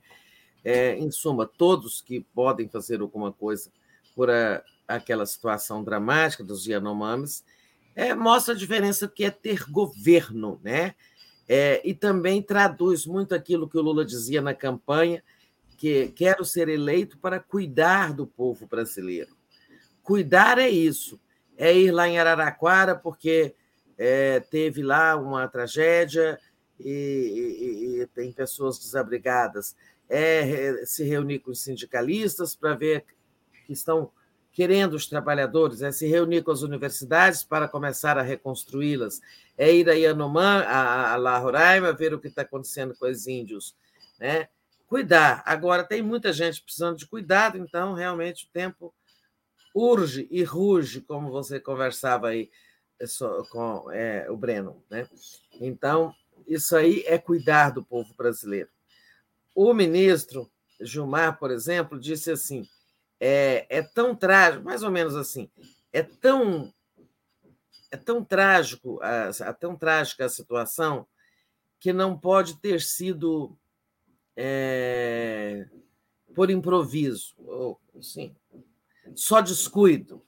Ou seja, ele sugere que pode ter havido um cálculo de extermínio, né? E aí é que entra a palavra, o crime de genocídio. Né? Você não, genocídio não é só ir ma, ma, matando nas câmeras de gás, como faziam os nazistas, ou não é só matar é, com, sabe, com, no fio da espada, como tantas etnias já foram mortas, inclusive os índios, né, durante as, a, a, colonização, quando os bandeirantes entravam pelo sertão adentro, matando os índios que encontravam no fio do facão, né? não é só isso, né? não é só matar assim. É, você pode levar um povo à extinção por descaso, né? e isso também é genocídio. O Bolsonaro está nervosíssimo, porque, olha, eu acho que se ele já não queria voltar para o Brasil, já pensava em não voltar para escapar da justiça por tantos crimes que cometeu, agora que ele deve estar pensando mesmo em ficar por lá. Né? E, e diz que é farsa da esquerda. Que farsa! Né? O negócio está aí documentado. É, as pessoas morrendo de subnutrição, pneumonia, falta de comida e tudo mais. É, e, e também a Damares, né? que era ministra responsável por aquela área, está aí dizendo que foram feitas 20 ações, é, 20 ações de saúde junto a eles. Bom, não interessa quantas ações, você tem que fazer as ações que resolvam o problema. Né? Se for, for necessárias 50 idas a, a Roraima, tá? era preciso ações é, com alimentação, ações com intervenção de saúde, né? É, montar lá uma base médica, levar os, os que precisavam para a Boa Vista, né, a capital do estado, e, se preciso, para Brasília. Né? Não, é, ah, quantas vezes eu estive lá? Não importa quantas vezes. É, o importa é o que foi feito para realmente resolver a situação. Não foi resolvida. Então, a Damares também vai responder. Eu já disse e repito, não acho que a Damares sobreviva muito tempo no Senado. Primeiro, por decoro. Né?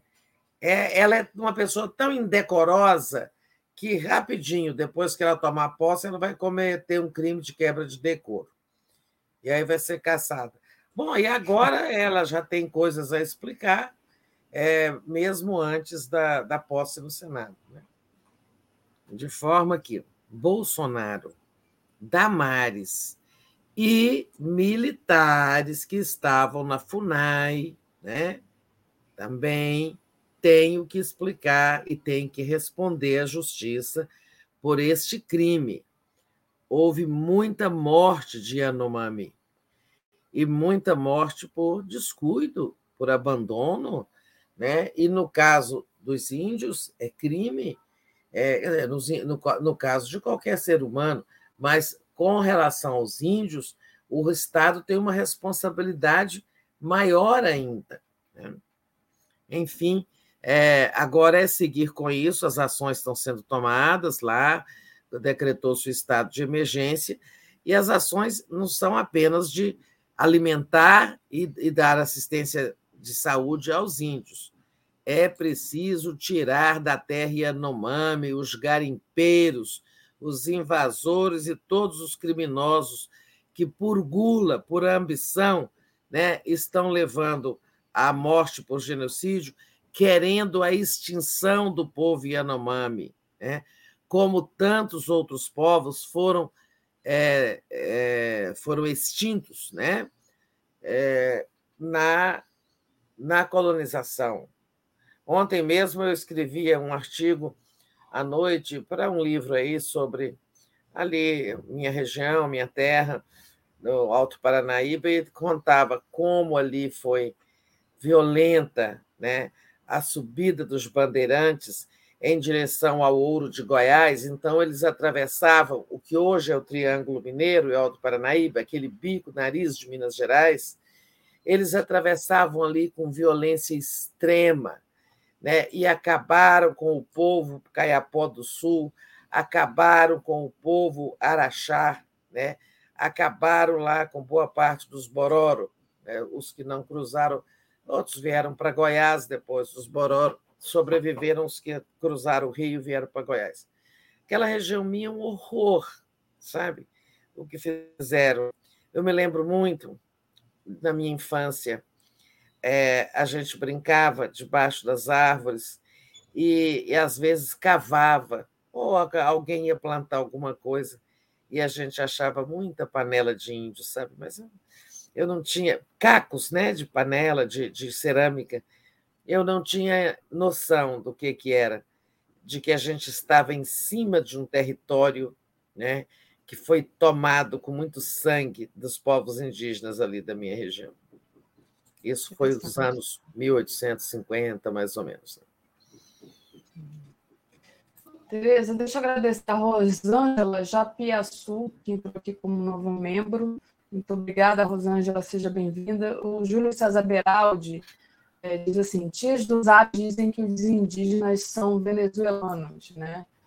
É, é uma coisa assim, impressionante como eles distorcem a realidade. Tem a cara de pau de dizer que é fake é. news da esquerda, enfim, é muita cara de pau mesmo, né? É muita manipulação do gado ainda, né, Tereza? Tereza, daqui a pouquinho eu me comuniquei aqui com a Márcia, ela vai entrar, ela está chegando lá ao local. É, então... pode trazê-la assim que ela chegar. É. Mas aí, antes da gente falar com a Márcia Carmo, queria que você falasse sobre um assunto que ficou até pendente na sexta-feira, né? É sobre as articulações para as eleições de mesas da Câmara e do Senado. No dia primeiro, a gente vai ter eleição aí. É, tem a, a questão do, do Lira, né, do Rodrigo Pacheco. Como é que você está vendo essas articulações? O que, que tem acontecido? O que você pode trazer para a gente? Em suma, a eleição está chegando, né? dia primeiro está logo aí. Primeiro, tem a ameaça dos bolsonaristas de fazer bagunça. Né?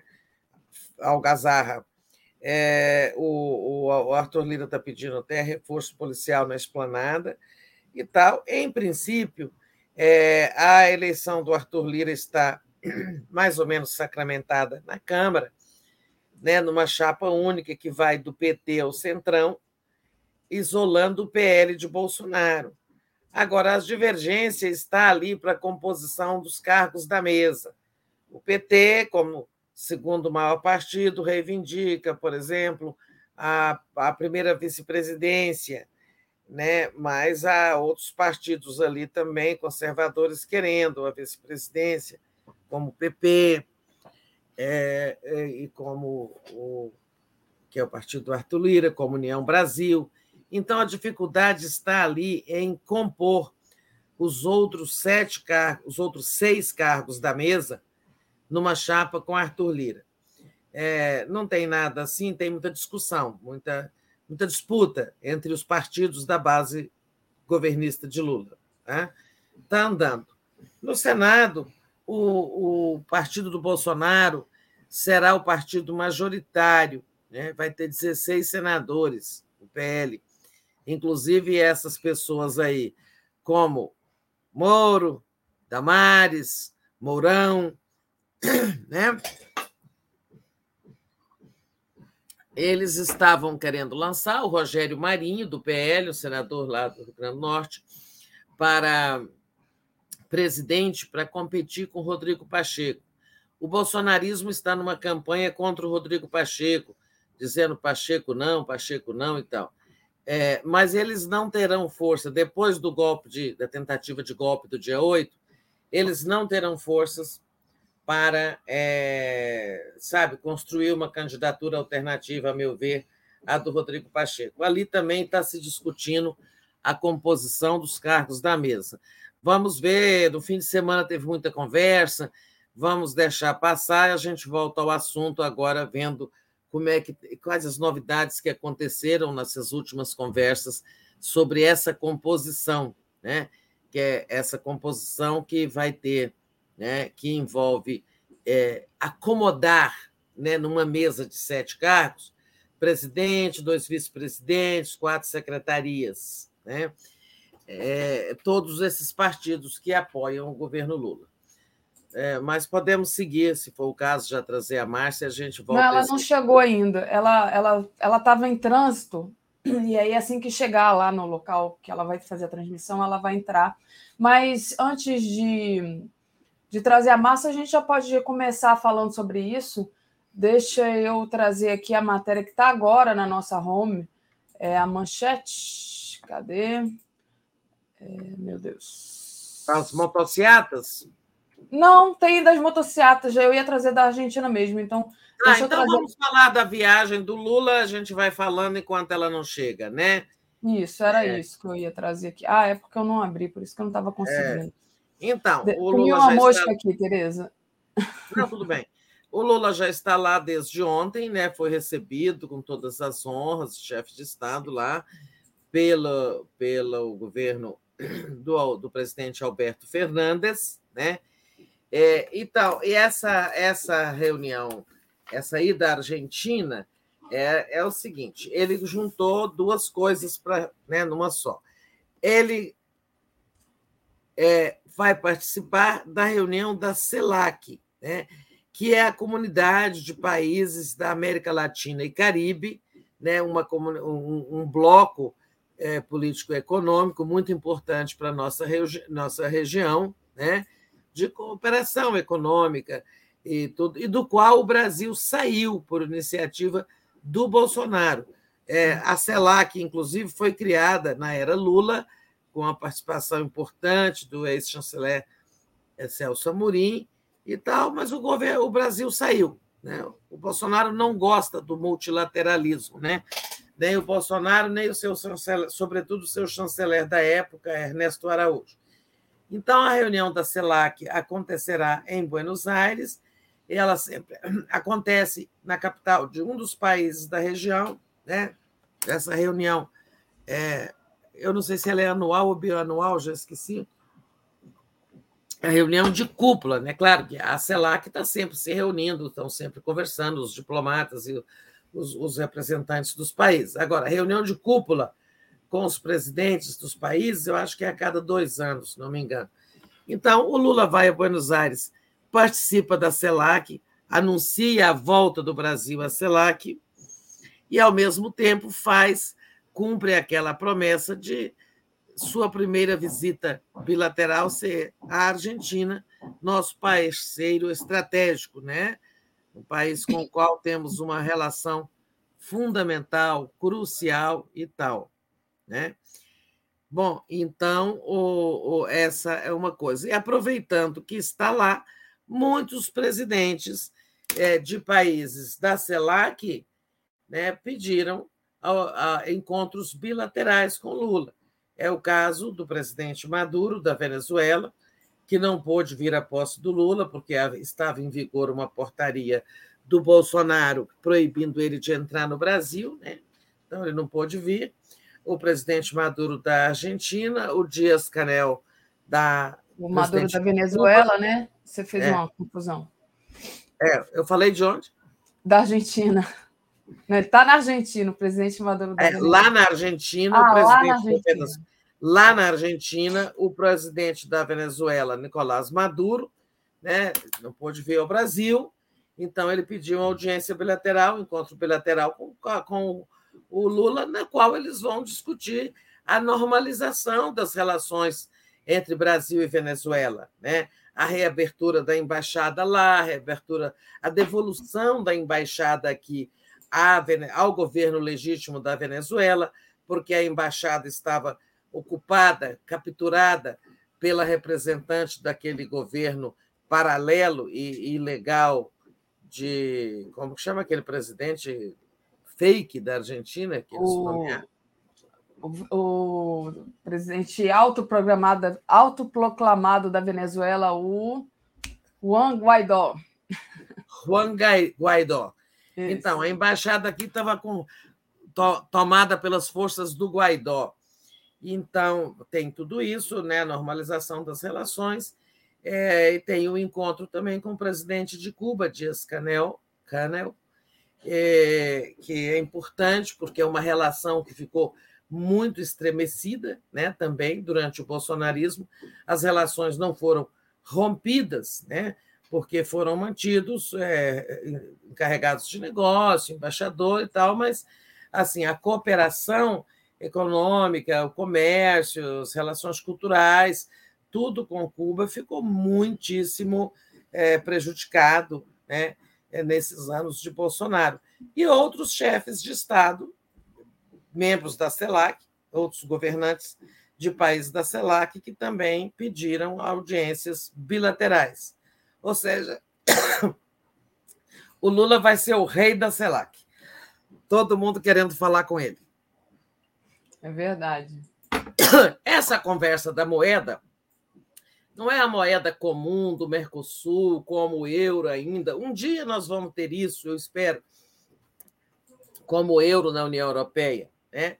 É a discussão de uma moeda comum para as relações comerciais entre Brasil e Argentina, como explica aí o Haddad. Desculpem, não é uma moeda comum para os dois países usarem. Cada um continuaria tendo seu real, seu peso, né?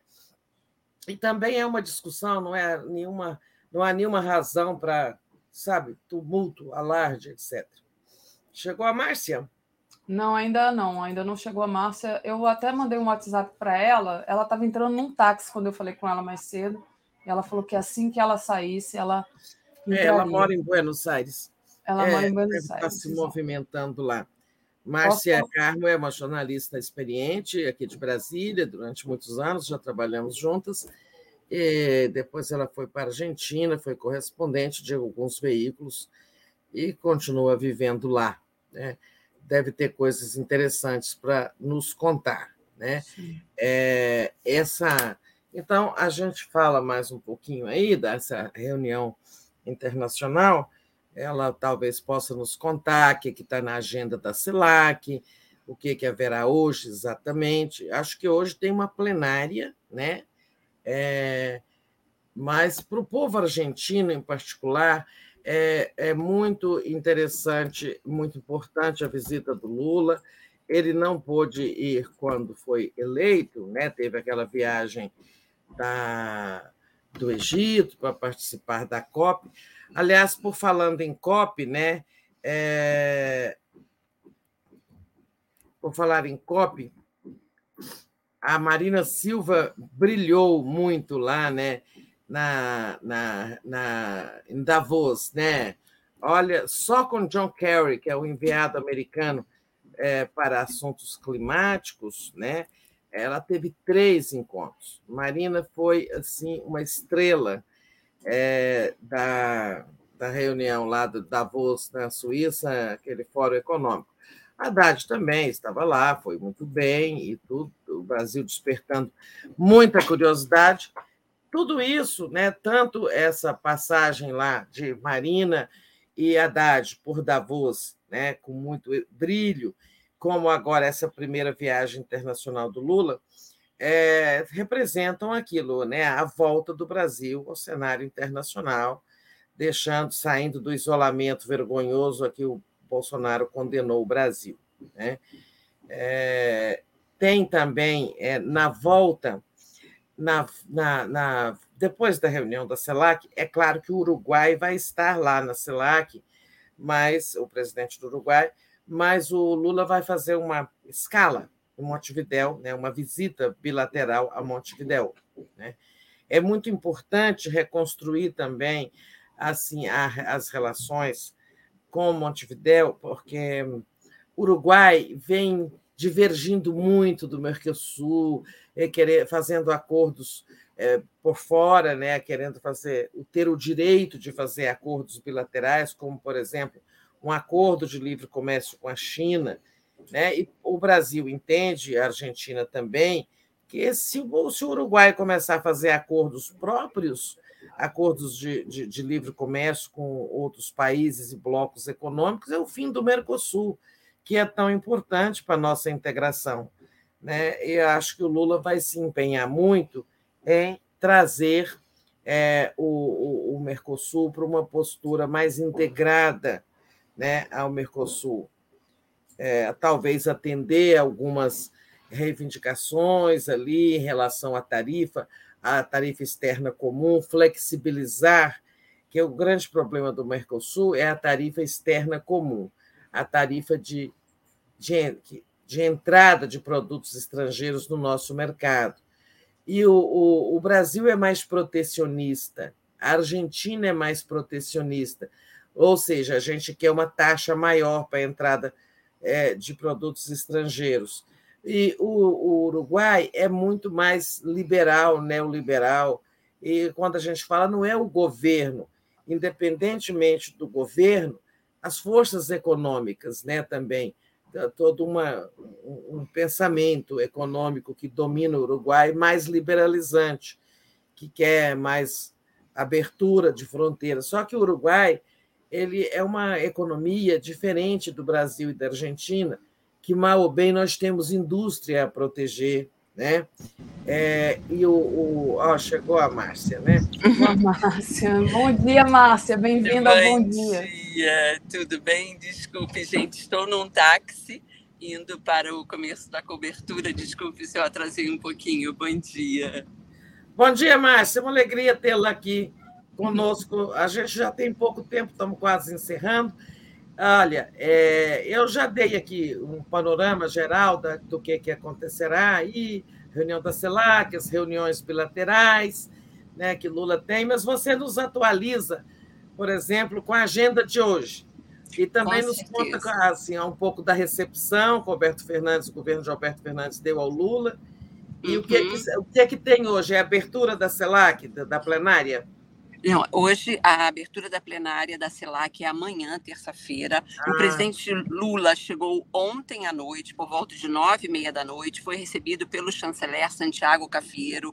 A expectativa aqui é imensa, está na primeira página de todos os jornais. De manhã, na, todas as emissoras de rádio comentavam a presença do presidente Lula, que realiza sua primeira viagem internacional à Argentina, retomando a tradição brasileira de visitar a Argentina, de um presidente ter a Argentina como primeiro destino internacional. Essa é uma viagem que está sendo considerada aqui fundamental, decisiva, eu diria, porque esse é um ano de eleição presidencial na Argentina, haverá eleição em outubro e o presidente Lula é visto como um forte aliado do governo de Alberto Fernandes e, e também da vice-presidente do país, Cristina Kirchner, que já disse que não será candidata, no entanto, existe uma forte expectativa. Hoje, nesse momento, daqui a pouco, o presidente Lula, ele ontem jantou com Janja no hotel e, e dormiu, descansou. Hoje a programação é a seguinte: ele vai estar na Praça San Martín, eh, depositando flores para o Libertador San Martín, na, onde está a estátua do Libertador. As, é, daqui a pouco, 10, 10 e meia. Dali ele vai para a Casa Rosada, onde terá uma reunião bilateral com o presidente Alberto Fernandes e vários ministros do Brasil. Está vindo, por exemplo, o presidente Haddad, além da ministra da Ciência ministro, ministro Fernando Haddad, além da ministra, eh, eu falei ministra, desculpe, Presidente. além da ministra. vai, vai, continua. É. Eh, além da ministra da Ciência e Tecnologia, eh, da ministra dos Povos Indígenas, é uma comitiva bem ampla e eles vão ter uma reunião na Casa Rosada, o presidente com os ministros e vários ministros de Alberto Fernandes.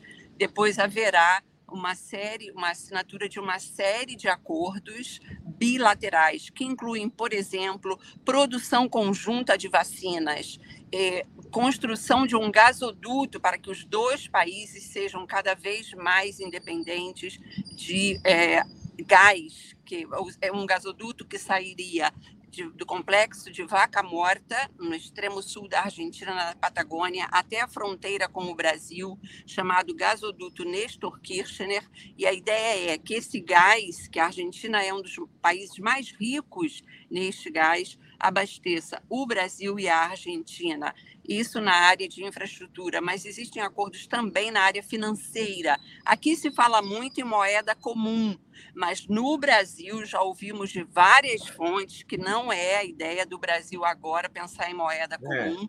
É, é não, estava explicando isso há pouco. Não é na nossa. É, tem um fervor aqui desde ontem, mas o Haddad já deixou bem claro, é um, digamos, um valor monetário né, uma moeda de troca, uma moeda para as relações comerciais Brasil-Argentina. Mas cada um manteria sua moeda, o peso, o real e tal. Já está bastante esclarecido isso aqui agora. Exato. De ontem para hoje.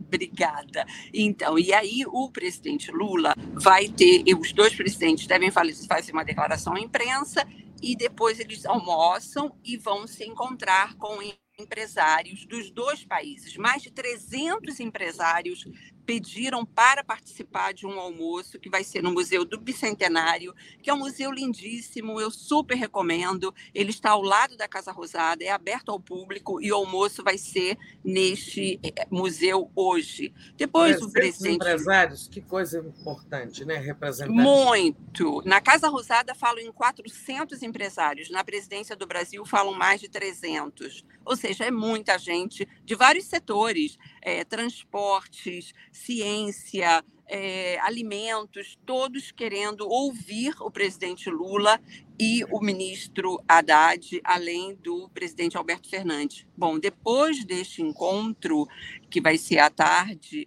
Lula deve receber organizações de direitos humanos. Isso não estava confirmado, mas as Mães da Praça de Maio e outras organizações de direitos humanos tinham solicitado o um encontro com o presidente Lula, que é uma forma de dar um apoio a Lula em relação ao 8 de janeiro, ao que aconteceu no Brasil, em Brasília, no dia 8 de janeiro. É, depois disso, Lula deve se encontrar com Cristina Kirchner, a vice-presidente do país e presidente do Senado. E à noite haverá um show com artistas brasileiros e argentinos no CCK, Centro Cultural Kirchner, que é outro lugar que eu também recomendo muito, porque é um lugar lindíssimo, que também é aberto ao público e é onde vai ser. Ah, e amanhã, sim, como vocês comentavam, começa cedo a jornada da CELAC, com a presença de delegações de 33 países e muitos pedidos de encontros bilaterais com o presidente Lula. Entre esses encontros, a gente já tem confirmado é, Venezuela, né, Maduro e, e, e, o presidente Dias-Canel de Cuba, né? Temos Exato. outros encontros confirmados? Sim, a FAO, a, que é a produção de a questão de área de alimentos da, é, das Nações Unidas. A Agência e, de uh, Alimentos da ONU, né? A FAO. Exato. O presidente.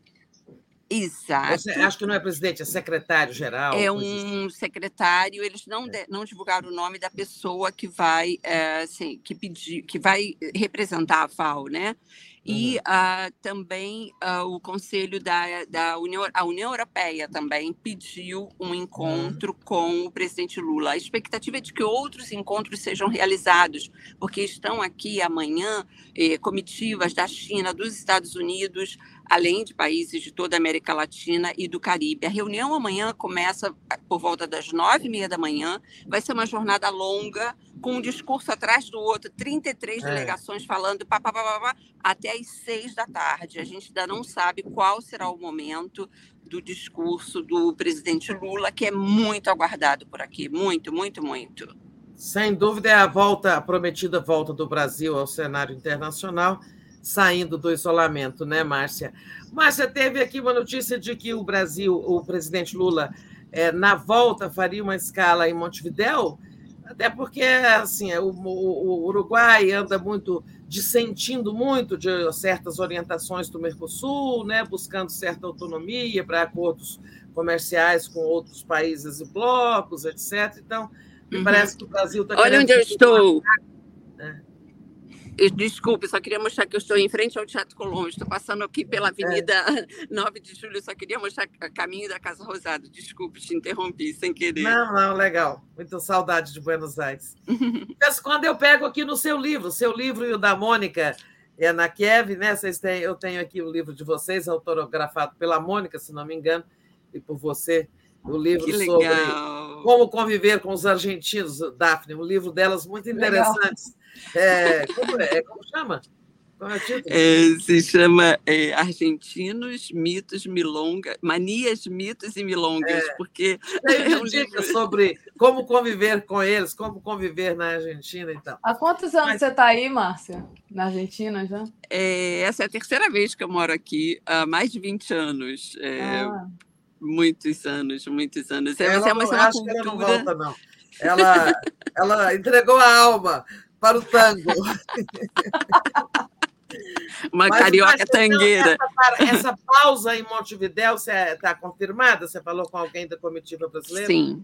Sim, ontem teve uma reunião do Itamaraty com jornalistas brasileiros e o Brasil 247 esteve presente, nós estivemos lá e foi confirmado sim. O presidente Lula fica aqui hoje, segunda-feira, amanhã, terça, e na quarta-feira de manhã ele viaja é, para o Monte, Montevidéu, onde vai se encontrar com o presidente Lacage Pou, deve se encontrar também com o ex-presidente Mujica é, e com outros líderes de diferentes linhas ideológicas no, no Uruguai. Então, a presença do presidente Lula está confirmada para quarta-feira é, de manhã em Montevidéu. E o encontro dele com Lacage Pou está previsto para as 10h30 da manhã da quarta-feira. Então, ele chega e já vai direto para o encontro com. É, é como você disse, né? É o fortalecimento do Mercosul. O, o, aqui, o chanceler Mauro Vieira disse claramente: estamos relançando a relação com a Argentina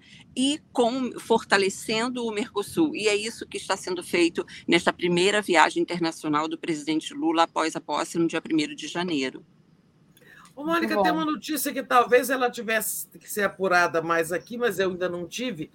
É, eu não vi nada lá pelo Itamaraty, que é a indicação do novo embaixador do Brasil em Buenos Aires, ou embaixadora, ainda não saiu, né? Exatamente, Teresa. Ontem à noite nós começamos com fontes do Itamaraty que disseram que esse nome deve ser anunciado hoje. A presidente Dilma, segundo fontes do Itamaraty, foi convidada, mas ela disse que não, que não, não, não é a praia dela, que não é isso que ela pretende, segundo as fontes. Então tem um nome que é uma, uma diplomata, uma embaixadora que está em Singapura. É, a gente já deu uma olhadinha no Twitter dela, ah, se por sim, ela mesma. Eu tive essa notícia muito minha amiga, né, a embaixadora Eugênia. Exato, feminista, é. exato. Ela é o nome mais forte, até é. ontem é. à noite. Mas ela estava dela. cotada também para ser chefe do Departamento de Américas, sabe? Uhum. Ela está... Mas ontem eu tive essa notícia de que ela está cotadíssima para Buenos Aires. É, ela é uma embaixadora muitíssimo competente né, muito, muito respeitada dentro do Itamaraty, o seu trabalho também nessa área de Américas, é, estará voltando. É, ela, é, ela é casada com outro amigo meu, que é o embaixador Ari Quintela, que está em Kuala Lumpur, ou seja, eles ah. estão em países vizinhos, né? Aí eu só me pergunto como é que o casal fará, né? Porque lá é pertinho, né? Agora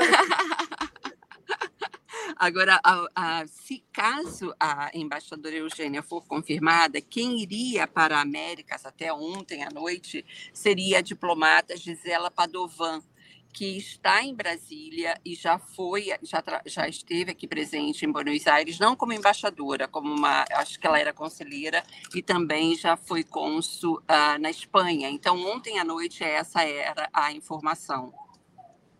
Tá certo. Encerrando essas partes diplomáticas, quer dizer, a visita do Lula acontece é, não tendo um embaixador indicado por ele no cargo aí, né?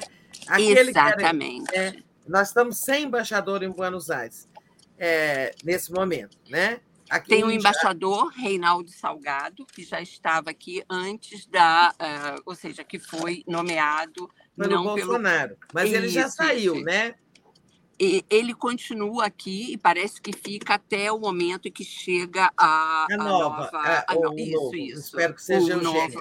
Ou seja, mas é uma situação muito ruim, né? É muito desagradável. Você está no país fazendo uma visita com o embaixador indicado pelo Bolsonaro.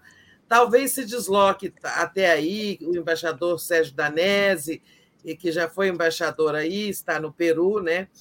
E agora vai para Nova York, vai até ser chefe do meu filho lá em Nova York. Meu filho trabalha, é, é diplomata lá em, ah, na representação da ONU. Então, que ótimo, Danese está indo para lá, mas talvez ele passe por aí, que será certamente uma boa fonte sua, porque você já conviveu com ele como como. Em Brasília, na nossa é. época é. de Brasília, quando a gente é. morava e aí, lá. Né, ele foi embaixador em Buenos Aires, né? Foi, excelente mas, embaixador. Mas você não estava, excelente. você não estava aí. Eu estava, peguei, ah. peguei, peguei o Danese aqui, ele fez muitas articulações para o Brasil na área comercial, na área política.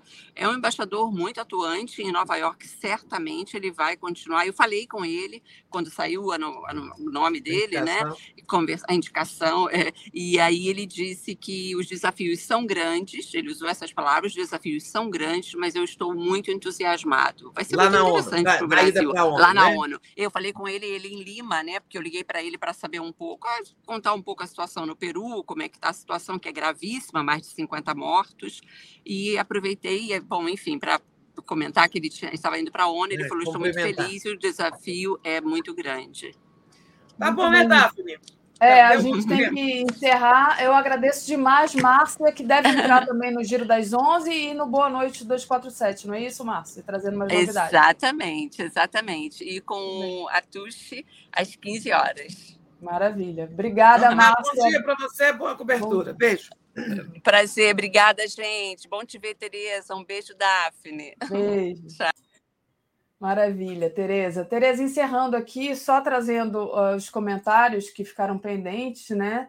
É, agradecer ao Cláudio Alves e é, que nos envia aqui. Ele diz: é, seria muito bom ter lives sobre a realidade estadunidense com Miriam Marques na TV 247, mesmo que elas fossem mensais, ela é muito boa. Anotado aqui a sugestão, Cláudio. E o Euclides Novaes, adoro tudo na Argentina, menos a seleção. Deixa disso, Euclides. É também bom ver a seleção jogar. E, Tereza, a gente vai finalizando aqui, é, só trazendo a nossa programação de hoje. Às 10 horas a gente tem os globalistas, às 11 horas, Giro das 11, Genocídio Técnico com Altamiro Borges, Helenira Vilela e convidados. Às 13 horas a gente tem o Invisível, Muito Além do Petróleo. Às 14 horas eu volto no Papo Reto com André Constantini. Às 15 horas tem a Márcia Carmo explicando a aliança Brasil-Argentina. Às 16 horas, Estação Sabiá. A volta por cima com o Sari York. Às 17 horas, Rede Conecta, Desafios da Comunicação nas Políticas Públicas com Rafael Groman. Às 18 horas tem o Léo Quadrado, 18h30, Boa Noite 247, 22 horas o dia em 20 minutos, e às 23 horas a live do Conde. Tereza, muito obrigada, boa semana para você. E a gente vai ficando por aqui. Para você também, Daphne, para toda a comunidade. Bom dia, até a noite no Boa Noite. Tchau, tchau. Tchau.